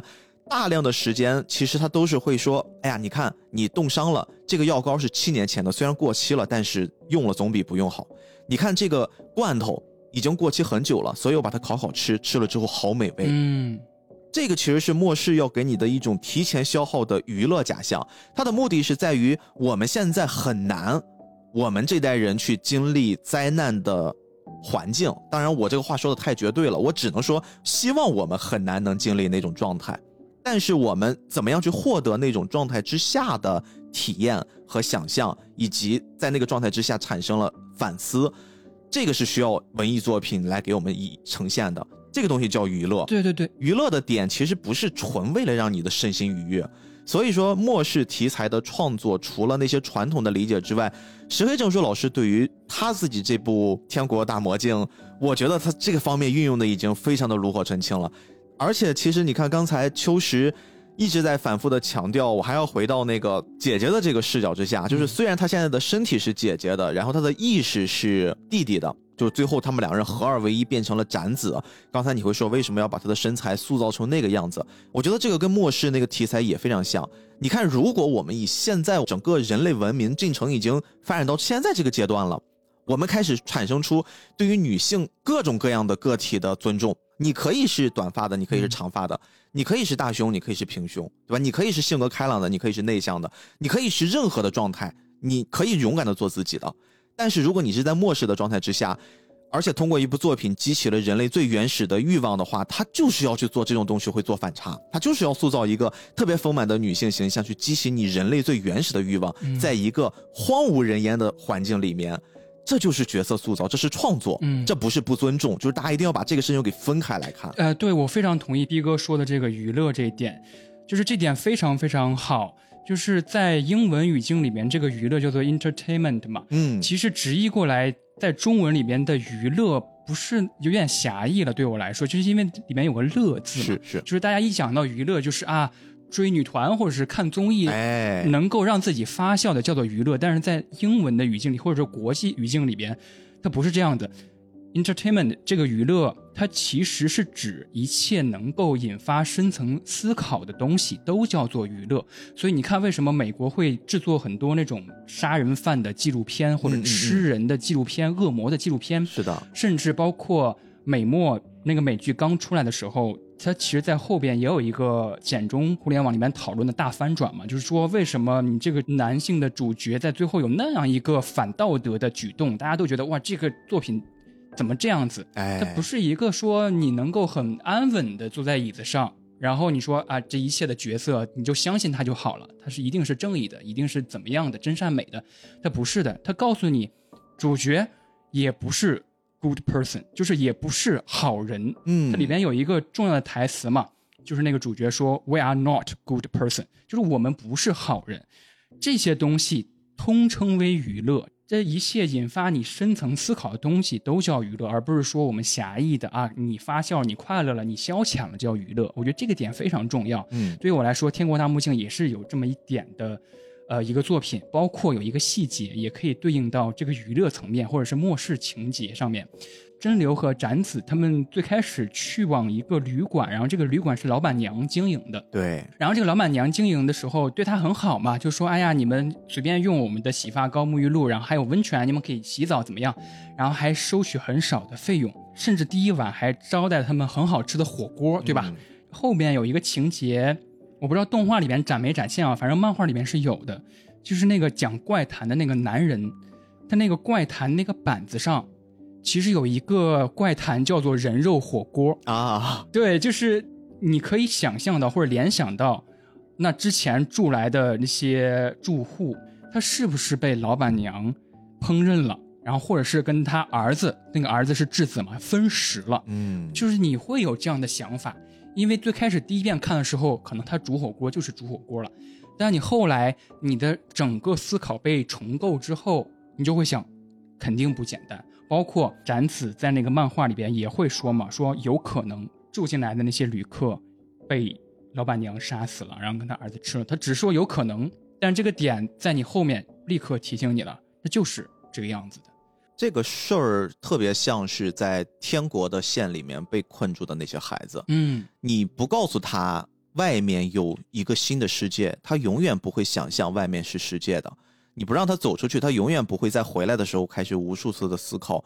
外面的世界还会有什么。对，你不给他们一个人体性别的引导，他们可能很难会对于这件事情产生一种新的想象。所以说，这个有可能的力量其实是非常非常大的。你跟他们说这个故事有可能还有另一种解读的时候，其实在你心里面已经种下一个种子了。你会把那个有可能当做是一种可能性，而这种可能性会随着你自己在觉得你本身坚信的那条道路上行不通的时候，那个种子就开始茁壮成长、茁壮发芽。所以说你会产生一种怀疑：我的选择是不是对的？有没有可能那个有可能才是真相？这个是人特别常见的一种现象。对，这个在末世里面，当你面对无数种选择的时候，突然出现了一种有可能，它的诱惑力就是极大的。而且这个有可能诞生出来一个重要的情节，就是无论是天国也好，呃，魔镜县也好，很多人都很喜欢做人体实验。对，就是园长他喜欢做人体实验，就是米娜创造这些人会是什么样子，甚至石雄和胡娜生出来的孩子，园长非常非常激动。他说这是例外的情况，之前这些学员都是米娜制造出来的，现在我们有了一个制造出来的人，他们生的东西完全没有料到的境地，这是一个有可能。院长也想要有可能。在魔镜线里面呢，于金美他会做人体改造，或者是一些谣言传说，一些人都会非常热烈的期盼，说我能不能够长生不老，或者是能不能够进行一些改造，然后这些人就开始试图逼近人的极限嘛。还有一个目前在漫画和动画都没有解答的一个情节，就是陆敏，他其实有一个小房间，对，就除了那个卧室，他还有一个小房间。这个小房间是后来被赶过来的复兴省的一些人打开之后非常惊讶的，因为这个房间里边有一个质子一样的怪物，连接着一个缺胳膊少腿儿的一个人体。对他也在做实验。对他也在做实验，所有人都在做实验。这个实验的本质就是，我有没有可能有一些新的东西产生，或者这个有可能的想法，促使他做出一些行为，就是这些实验。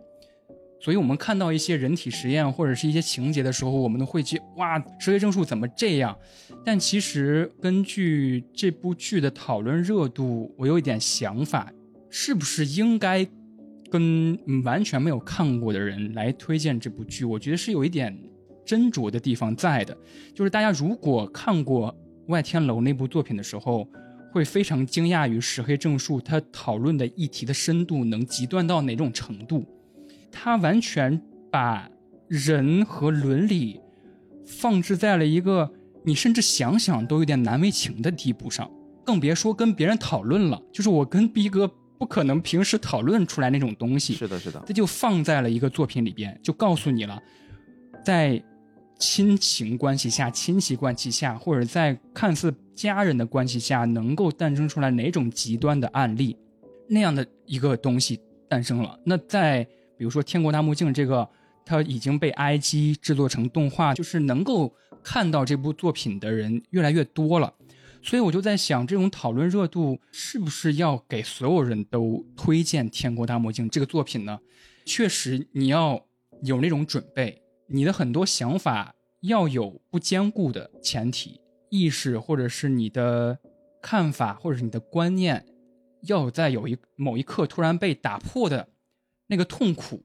你能不能接受那个痛苦？哎，我觉得你把话题引到了咱今天最后一个，也是很想跟大家在此刻讨论的话题哈。这个话题，当然看过的人一定会知道，这个话题一定包含了我们前面说的很多人会很受不了的那个 NTR 的画面啊，那个牛头梗，明显是塑造了两个天生一对的主角形象，但是中间还要让身体上的女性承受那些。迫害，嗯，就是大家会接受不了，甚至在这个接受不了，后来就演变成了铺天盖地的谩骂，甚至刚才为什么秋实会说出这个敢不敢推荐，能不能推荐，该不该推荐，是因为已经有很多人给自己身边，比如同样喜欢看动画、漫画，或者是觉得肯定会喜欢这类题材的朋友推荐这个作品之后，大家一开始觉得还不错，但是看到那个画面就开始代入，我靠，这什么东西？你为什么给我推荐这个？然后会连同推荐的那个人也会责怪一通。所以说才会有了刚才秋实说的那个问题，就是我们到底该不该把《天国大魔镜》这样的一部作品，或者说我们到底要不要把黑石老师这样的创作思路诞生出来的我们认为的优秀作品推荐给更多人？其实这个事情我自己会有两套判断标准，第一套判断标准是我基于一个创作者的视角来给这个事情做权衡，另一个判断标准是我基于一个普通的观众的视角我来去做权衡。呃，我觉得我先以创作者的视角来简单说说我的这个想法，包括我做菠萝油子，秋实也是做播客，秋实应该自己也会或多或少的收到一些朋友会给你底下的那种推荐，嗯嗯嗯，就是他会说，哎，我今天听了你聊这个东西，我很喜欢，你能不能聊另一个东西？我告诉你，这个东西我也很感兴趣，你能不能聊一聊？就你听着这个语气，其实是一种客气的商量着，而且是也给你表达了足够的尊重，同时这句话里面包含了认可的，嗯。就是我先认可了你的内容，然后我希望你能做我喜欢的内容。你从任何一个角度，你觉得这句话是没毛病的。但是我们的节目一直坚持的逻辑是，我希望你不要这么做。我希望你们跟我们建立的关系是，我去创造我自己想做的东西，这是我作为一个创作者的自由。同时，我希望你能跟我建立一种关系，或者说一种信任。这个信任点是在于，如果你认可了我前面所做的那个内容的思路模式。比如说，我们说我们足够真诚的去聊每一部我们喜欢的作品，但请你不要让我们去聊你喜欢的东西，或许那个东西我不喜欢。嗯嗯，如果我不喜欢的话，我很可能聊不好这个作品，那这个作品最后就不是你喜欢我们的那个样子了。嗯，就这个有点绕，但是我相信大家能明白这个概念。特别播客一集一两个小时的长度。我们的创作思路更多的是，我希望能带给你们每一次我们作品的一种标准，这个标准是我们坚持创作的底线。而这个标准如果放到石黑正树老师身上，你会发现他对于人的尊重，他对于环境的思考，他对于时代的思考，以及他在创作漫画的时候，他本身其实所固有的那种漫画不是我们理解的。浅层的那个娱乐，而是我们理解更深层的那个娱乐。他是坚持的这件事情，所以不管他创造的是那种搞笑类的、那种单元喜剧类的，还是创造这种科幻类的题材，你总会看到石黑正树里面所蕴含出来的那种巨大的磅礴的能量。这个能量是你得先能接受它，你才能去义无反顾地接受他未来的所有的作品，因为你保不准未来的作品会不会在创作某一个情节的时候。他依然会用一些更让你一时半会儿无法领略到、无法接受的那些新的知识点，可能那些知识点比较先进，我们的认知、我们暂时的修养，我们还不能完全 get 到他的那种表达。但是，从一个观众的角度来说的话，不要着急谩骂，别忘了他曾经是让你无比喜欢和无比敬佩的创作者，他这么创作。如果在前面你们用了漫长的时间积累下来的这种信任关系之后，那不妨你再多给他一些时间，让他看看他是怎么样把这个故事这一个桥段给运用好讲好的。这个是创作的思路的，嗯，哇，我我我其实很感同身受。刚才逼哥说创作的这个逻辑的，就是我想要是，其实喜欢带来的更多的是共性，就是你喜欢这部作品，其实我们恰好也喜欢，嗯，我跟你有更多的话聊，带来的是一个共性的感觉，就是一种共鸣的感觉。但是审美是反共性的，觉得美的是个人的。对我个人来说，审美是反传统。观念的，就是我们觉得这个东西是美的，或者符合了我的审美，稍微有一点，就像刚才逼哥说的，有一点绕的一个观念是，它符合了你的审美，这个点恰巧是因为它超越了你的审美，或者是跟你的审美有点不太一样的地方，异步，对异步，所以说你会有一种觉得哇，这个东西好美，或者是觉得这东西有价值的感觉，它不是完全符合了你的审美。其实这也有点有意思一点，就是有些人会觉得啊，这些东西都是我看过的，我是我很了解这种东西，因为恰好是因为它完全符合了你的审美，嗯而你觉得美的是它超脱了，或者是嗯，甚至有点在你的审美的反面走了几步，嗯，这才是符合你的审美的。这是我对于创作的一点小的思考，也是刚才逼哥引发的。还有就是，我觉得引发讨论这一点，我其实也也一直在想，所谓的有牛别看成了一种梗嘛。哎，这种梗最开始，我个人的理解有点像是，可能有点偏颇哈，有点有点像是大人说话小孩别插嘴的那种感觉，就是啊，我看过了，有牛你别看，就是它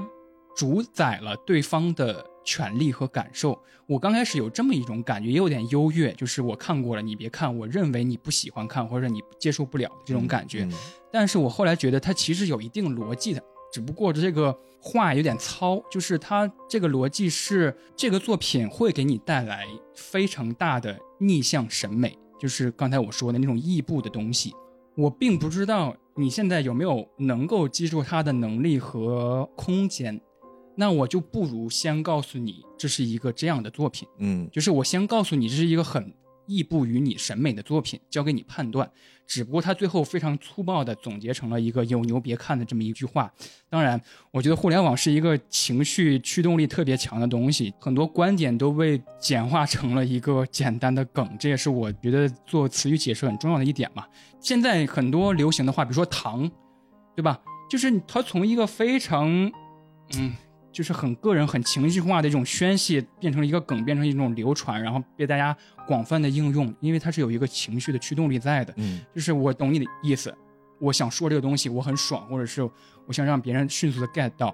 所以它最后粗暴的变成了一个有牛别看的一个面貌。我觉得大家都会走到某种地步，来到某种时间点，你的审美能够接受它更多的逆向的这种锻炼。哎，这个你说特别对，对对对，这样才是一个比较顺畅的看作品的心态吧。是的，是的，是的。这个就是我刚才说的另一个事儿，因为前面咱们一直在用创作者的角度去看待这个问题，另一个角度，因为不是所有人都会成为创作者，嗯但是所有人都可以成为一个观众。我们可能从出生，从我们识字，甚至我们形成意识的时候，我们就已经作为一个观众在共存了。你知道，作为一个观众，其实是需要自我觉醒的。这个自我觉醒不是指的是人格方面的觉醒，而是只是作为观众本身，或者我换一种语言，你要学会如何与一部作品建立关系。很多人其实在这件事情上特别可能，呃，与应试教育有一定的关系。我们往往会对于一部作品跟他去建立关系的时候，我们更多的是希望能去解读它。嗯就是我们认为一部作品，当我把它解读了，我就走进了这个作品，嗯我就理解了这个作品。但是实际上，我越是在这些年做节目啊，或者是我慢慢的从某一个创作行业到了一个凝视创作行业的这么一个 一个行业里面，我会发现，其实现在的每一个人都可以作为评论家在互联网上存在，但是我们却忘记了，你作为一个观众最原始的东西，你就是一个观众。你先去看一部作品，或者说，在看的这个作品过程中，你要先学会怎么样让自己享受一部作品。嗯包括你让自己享受一部作品之前，你要先有一套让自己筛选作品的能力。就你，你不能就是别人都说这个作品好，你也跟着看，然后你说哦这个作品是好，然后你再从已经有了结论它是好作品的前提之下开始去分析这个作品。你看啊，它哪儿好的嗯标题好，人好，导演好，剧情好，然后你给出了一套所谓的标准答案，最后你的结论是这部作品我看懂了。嗯这是一个很常见的，但是我觉得它很扭曲了。就现在这个时代，用这种方式的人太多了，但是它太扭曲了。有没有一种可能是，因为你非常喜欢阅读，因为你非常喜欢电影，因为你非常喜欢动漫，所以你看了非常多的作品。通过一部作品的开头第一集，或者一个电影的前十分钟，一本小说的第一章，你快速的大概知道了这个作品的创作类型。你会对这个作品有一种判断，比如说它的文笔很不错，它的镜头语言很不错，以及它的叙述逻辑很不错。那我大概知道这个作品是值得我先去看一看的，或者值得我先看它三章，看它三集，看它半个小时。然后你在这个过程之中，你要让自己进入到一个观众的形象，就是我要去怎么样调动我的所有的观感、体感，就这么多年我的积累的一种观看习惯，我要让自己享受。我要让自己享受阅读一本小说，享受两个小时看一部电影，享受沉浸在一部动画片里面。我要先让自己享受，这个时候会产生一种分裂，就是我刚才说的，我不太理解现在很多观众，特别是年轻观众。哎呀，这样说有点憋，但是我想先把我的表达说清楚，可能大家会理解。包括完整表达这件事情，现在也是缺失的。就是为什么我会说年轻的观众在这个方面做的不好，不是因为我们活得比你更久。而是因为你还有更多的时间去让自己阅读更多的优秀的作品，优秀的作品积累到一定程度之后，你会发现，其实你的审美，或者是说你对于一部作品的判断的标准已经变了。以前可能我们只会觉得有情人终成眷属，每一个作品应该有 happy ending，作品应该是以喜剧结尾，甚至是我们会觉得正义一定要打败邪恶，这是在我们的观众视角里面最顺的那个气儿的那种结局。但是，当你的阅读、你的审美、你的积累达到一定程度之后，你其实会对于这个世界的认知会变得更包容。你的体内本身就存在着多种可能性。如果一个英雄最后没有战胜魔王，在更多的大众的视野里面，他可能不是一个好结局，但不代表的是他不是一部好作品。就大家一定要明白这个东西，很多人现在会把一部作品烂尾挂在嘴边儿 啊，巨人又烂尾了，对吧？海贼王又烂尾了。当然，我这样说又会容易被人误解。我明白，我只是说的就是大家不要老是把一部作品的烂尾当做是你对这个作品的理解，或者说你在凌驾于这个作品之上给他的审判。一部作品的烂尾，其实你更多的应该先要思考有没有可能是我跟这个导演我们想去。感受的那个情感共鸣，我没有达到这个导演或者这个作者想给我传达的那个东西。作者首先他的位置不一定比你高，但是他一定会对这个作品投入了所谓更多的思考。嗯，甚至这个事儿也是我在最近巨人不是又动画出结尾了吗？对，嗯，我在之前看完漫画的时候，我跟大部分人一样，我是气愤的。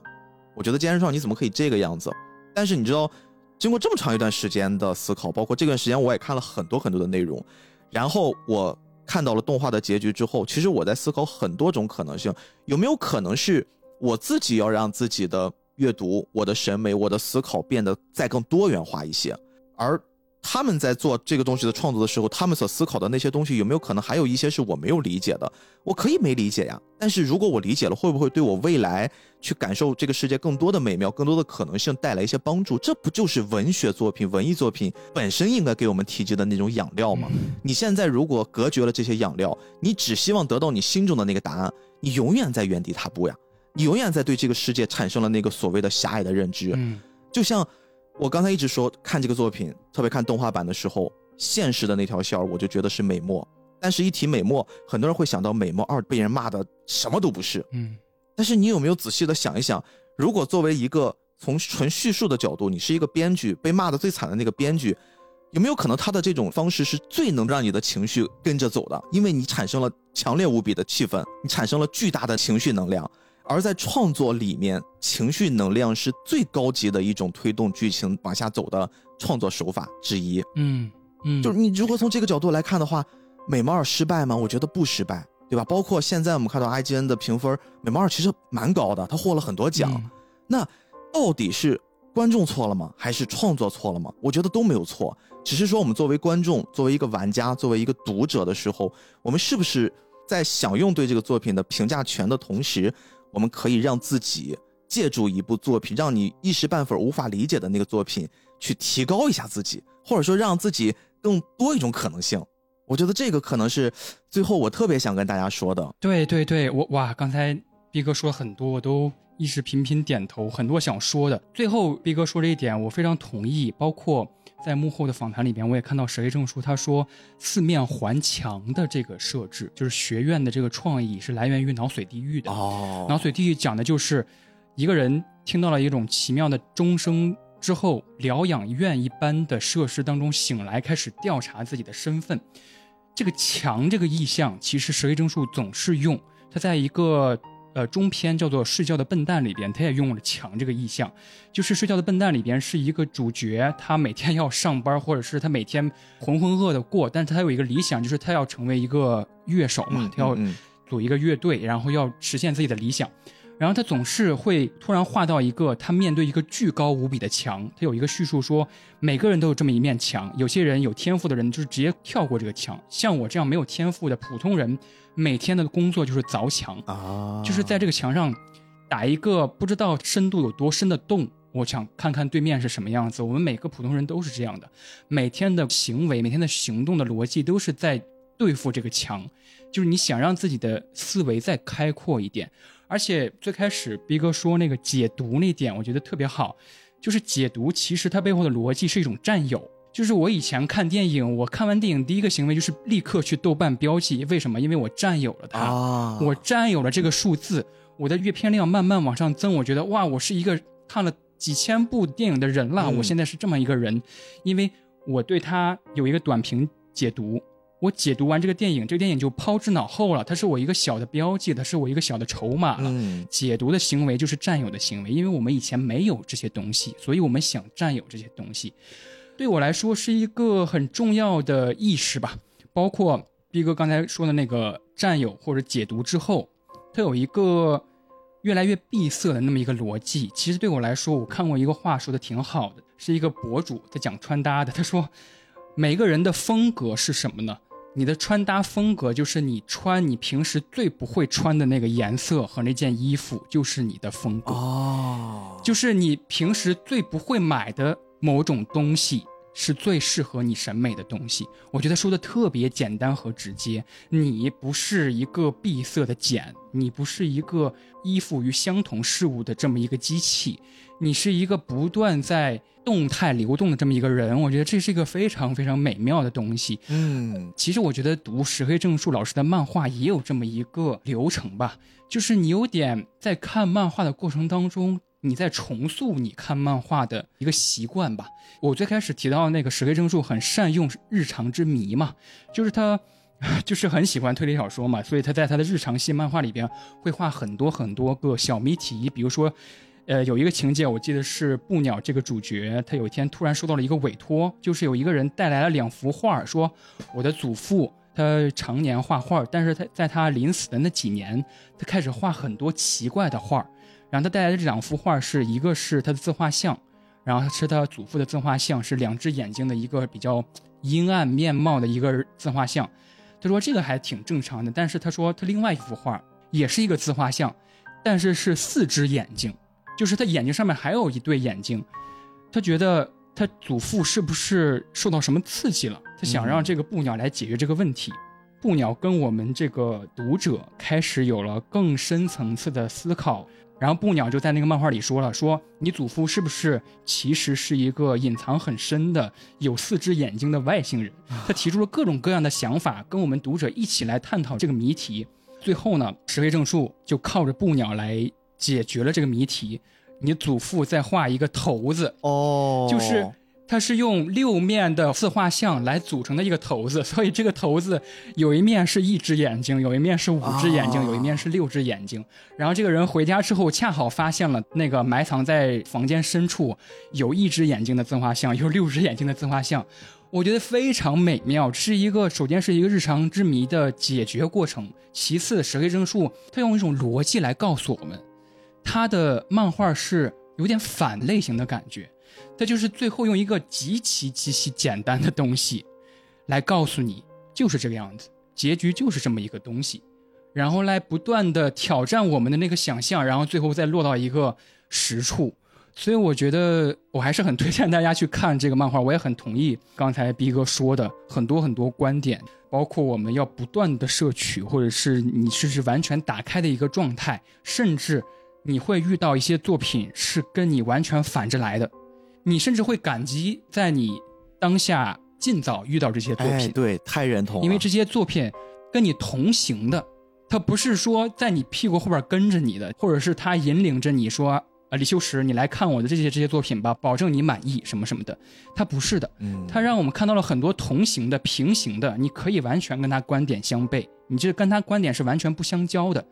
但是你能看到这些同行的作品，还有同行的作者，你会感觉哇，这才是这个世界的美妙之处，这才让我们有一种像学员里面的学员一样，看到了外面的外面是什么样子的。哎呀，今天真是没想到，我们借助石黑正树老师的《天国大魔镜》跟秋实，我们一起串台，可以聊到最后这种话题和这个维度。对对对，很开心，我觉得这个本身也是聊天对话的魅力，包括这个也是我一直很坚持的完整表达和聆听的魅力吧。我不知道大家听到此刻会有什么样的感受，也欢迎大家在我们两边的评论区分享你对于这部作品以及对于创作呀，对于你在看待各种无法理解的桥段的时候，你当下的感受。感谢秋实吧，我觉得这个也是我们哇，很开心对，好不容易 约了一年，我们把这个节目给做成了，而且我觉得这期节目非常非常的精彩啊，值得我自己剪的过程之中反复的听。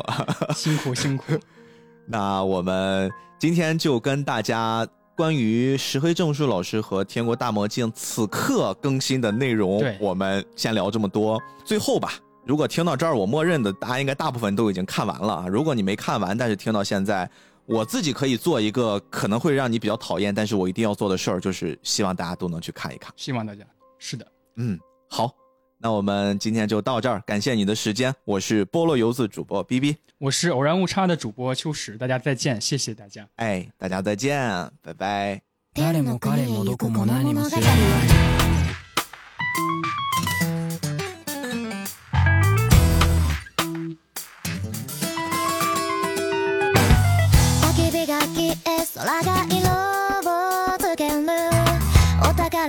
宝探しをさ。始めよう。瓦礫をかき分け楽園を目指す。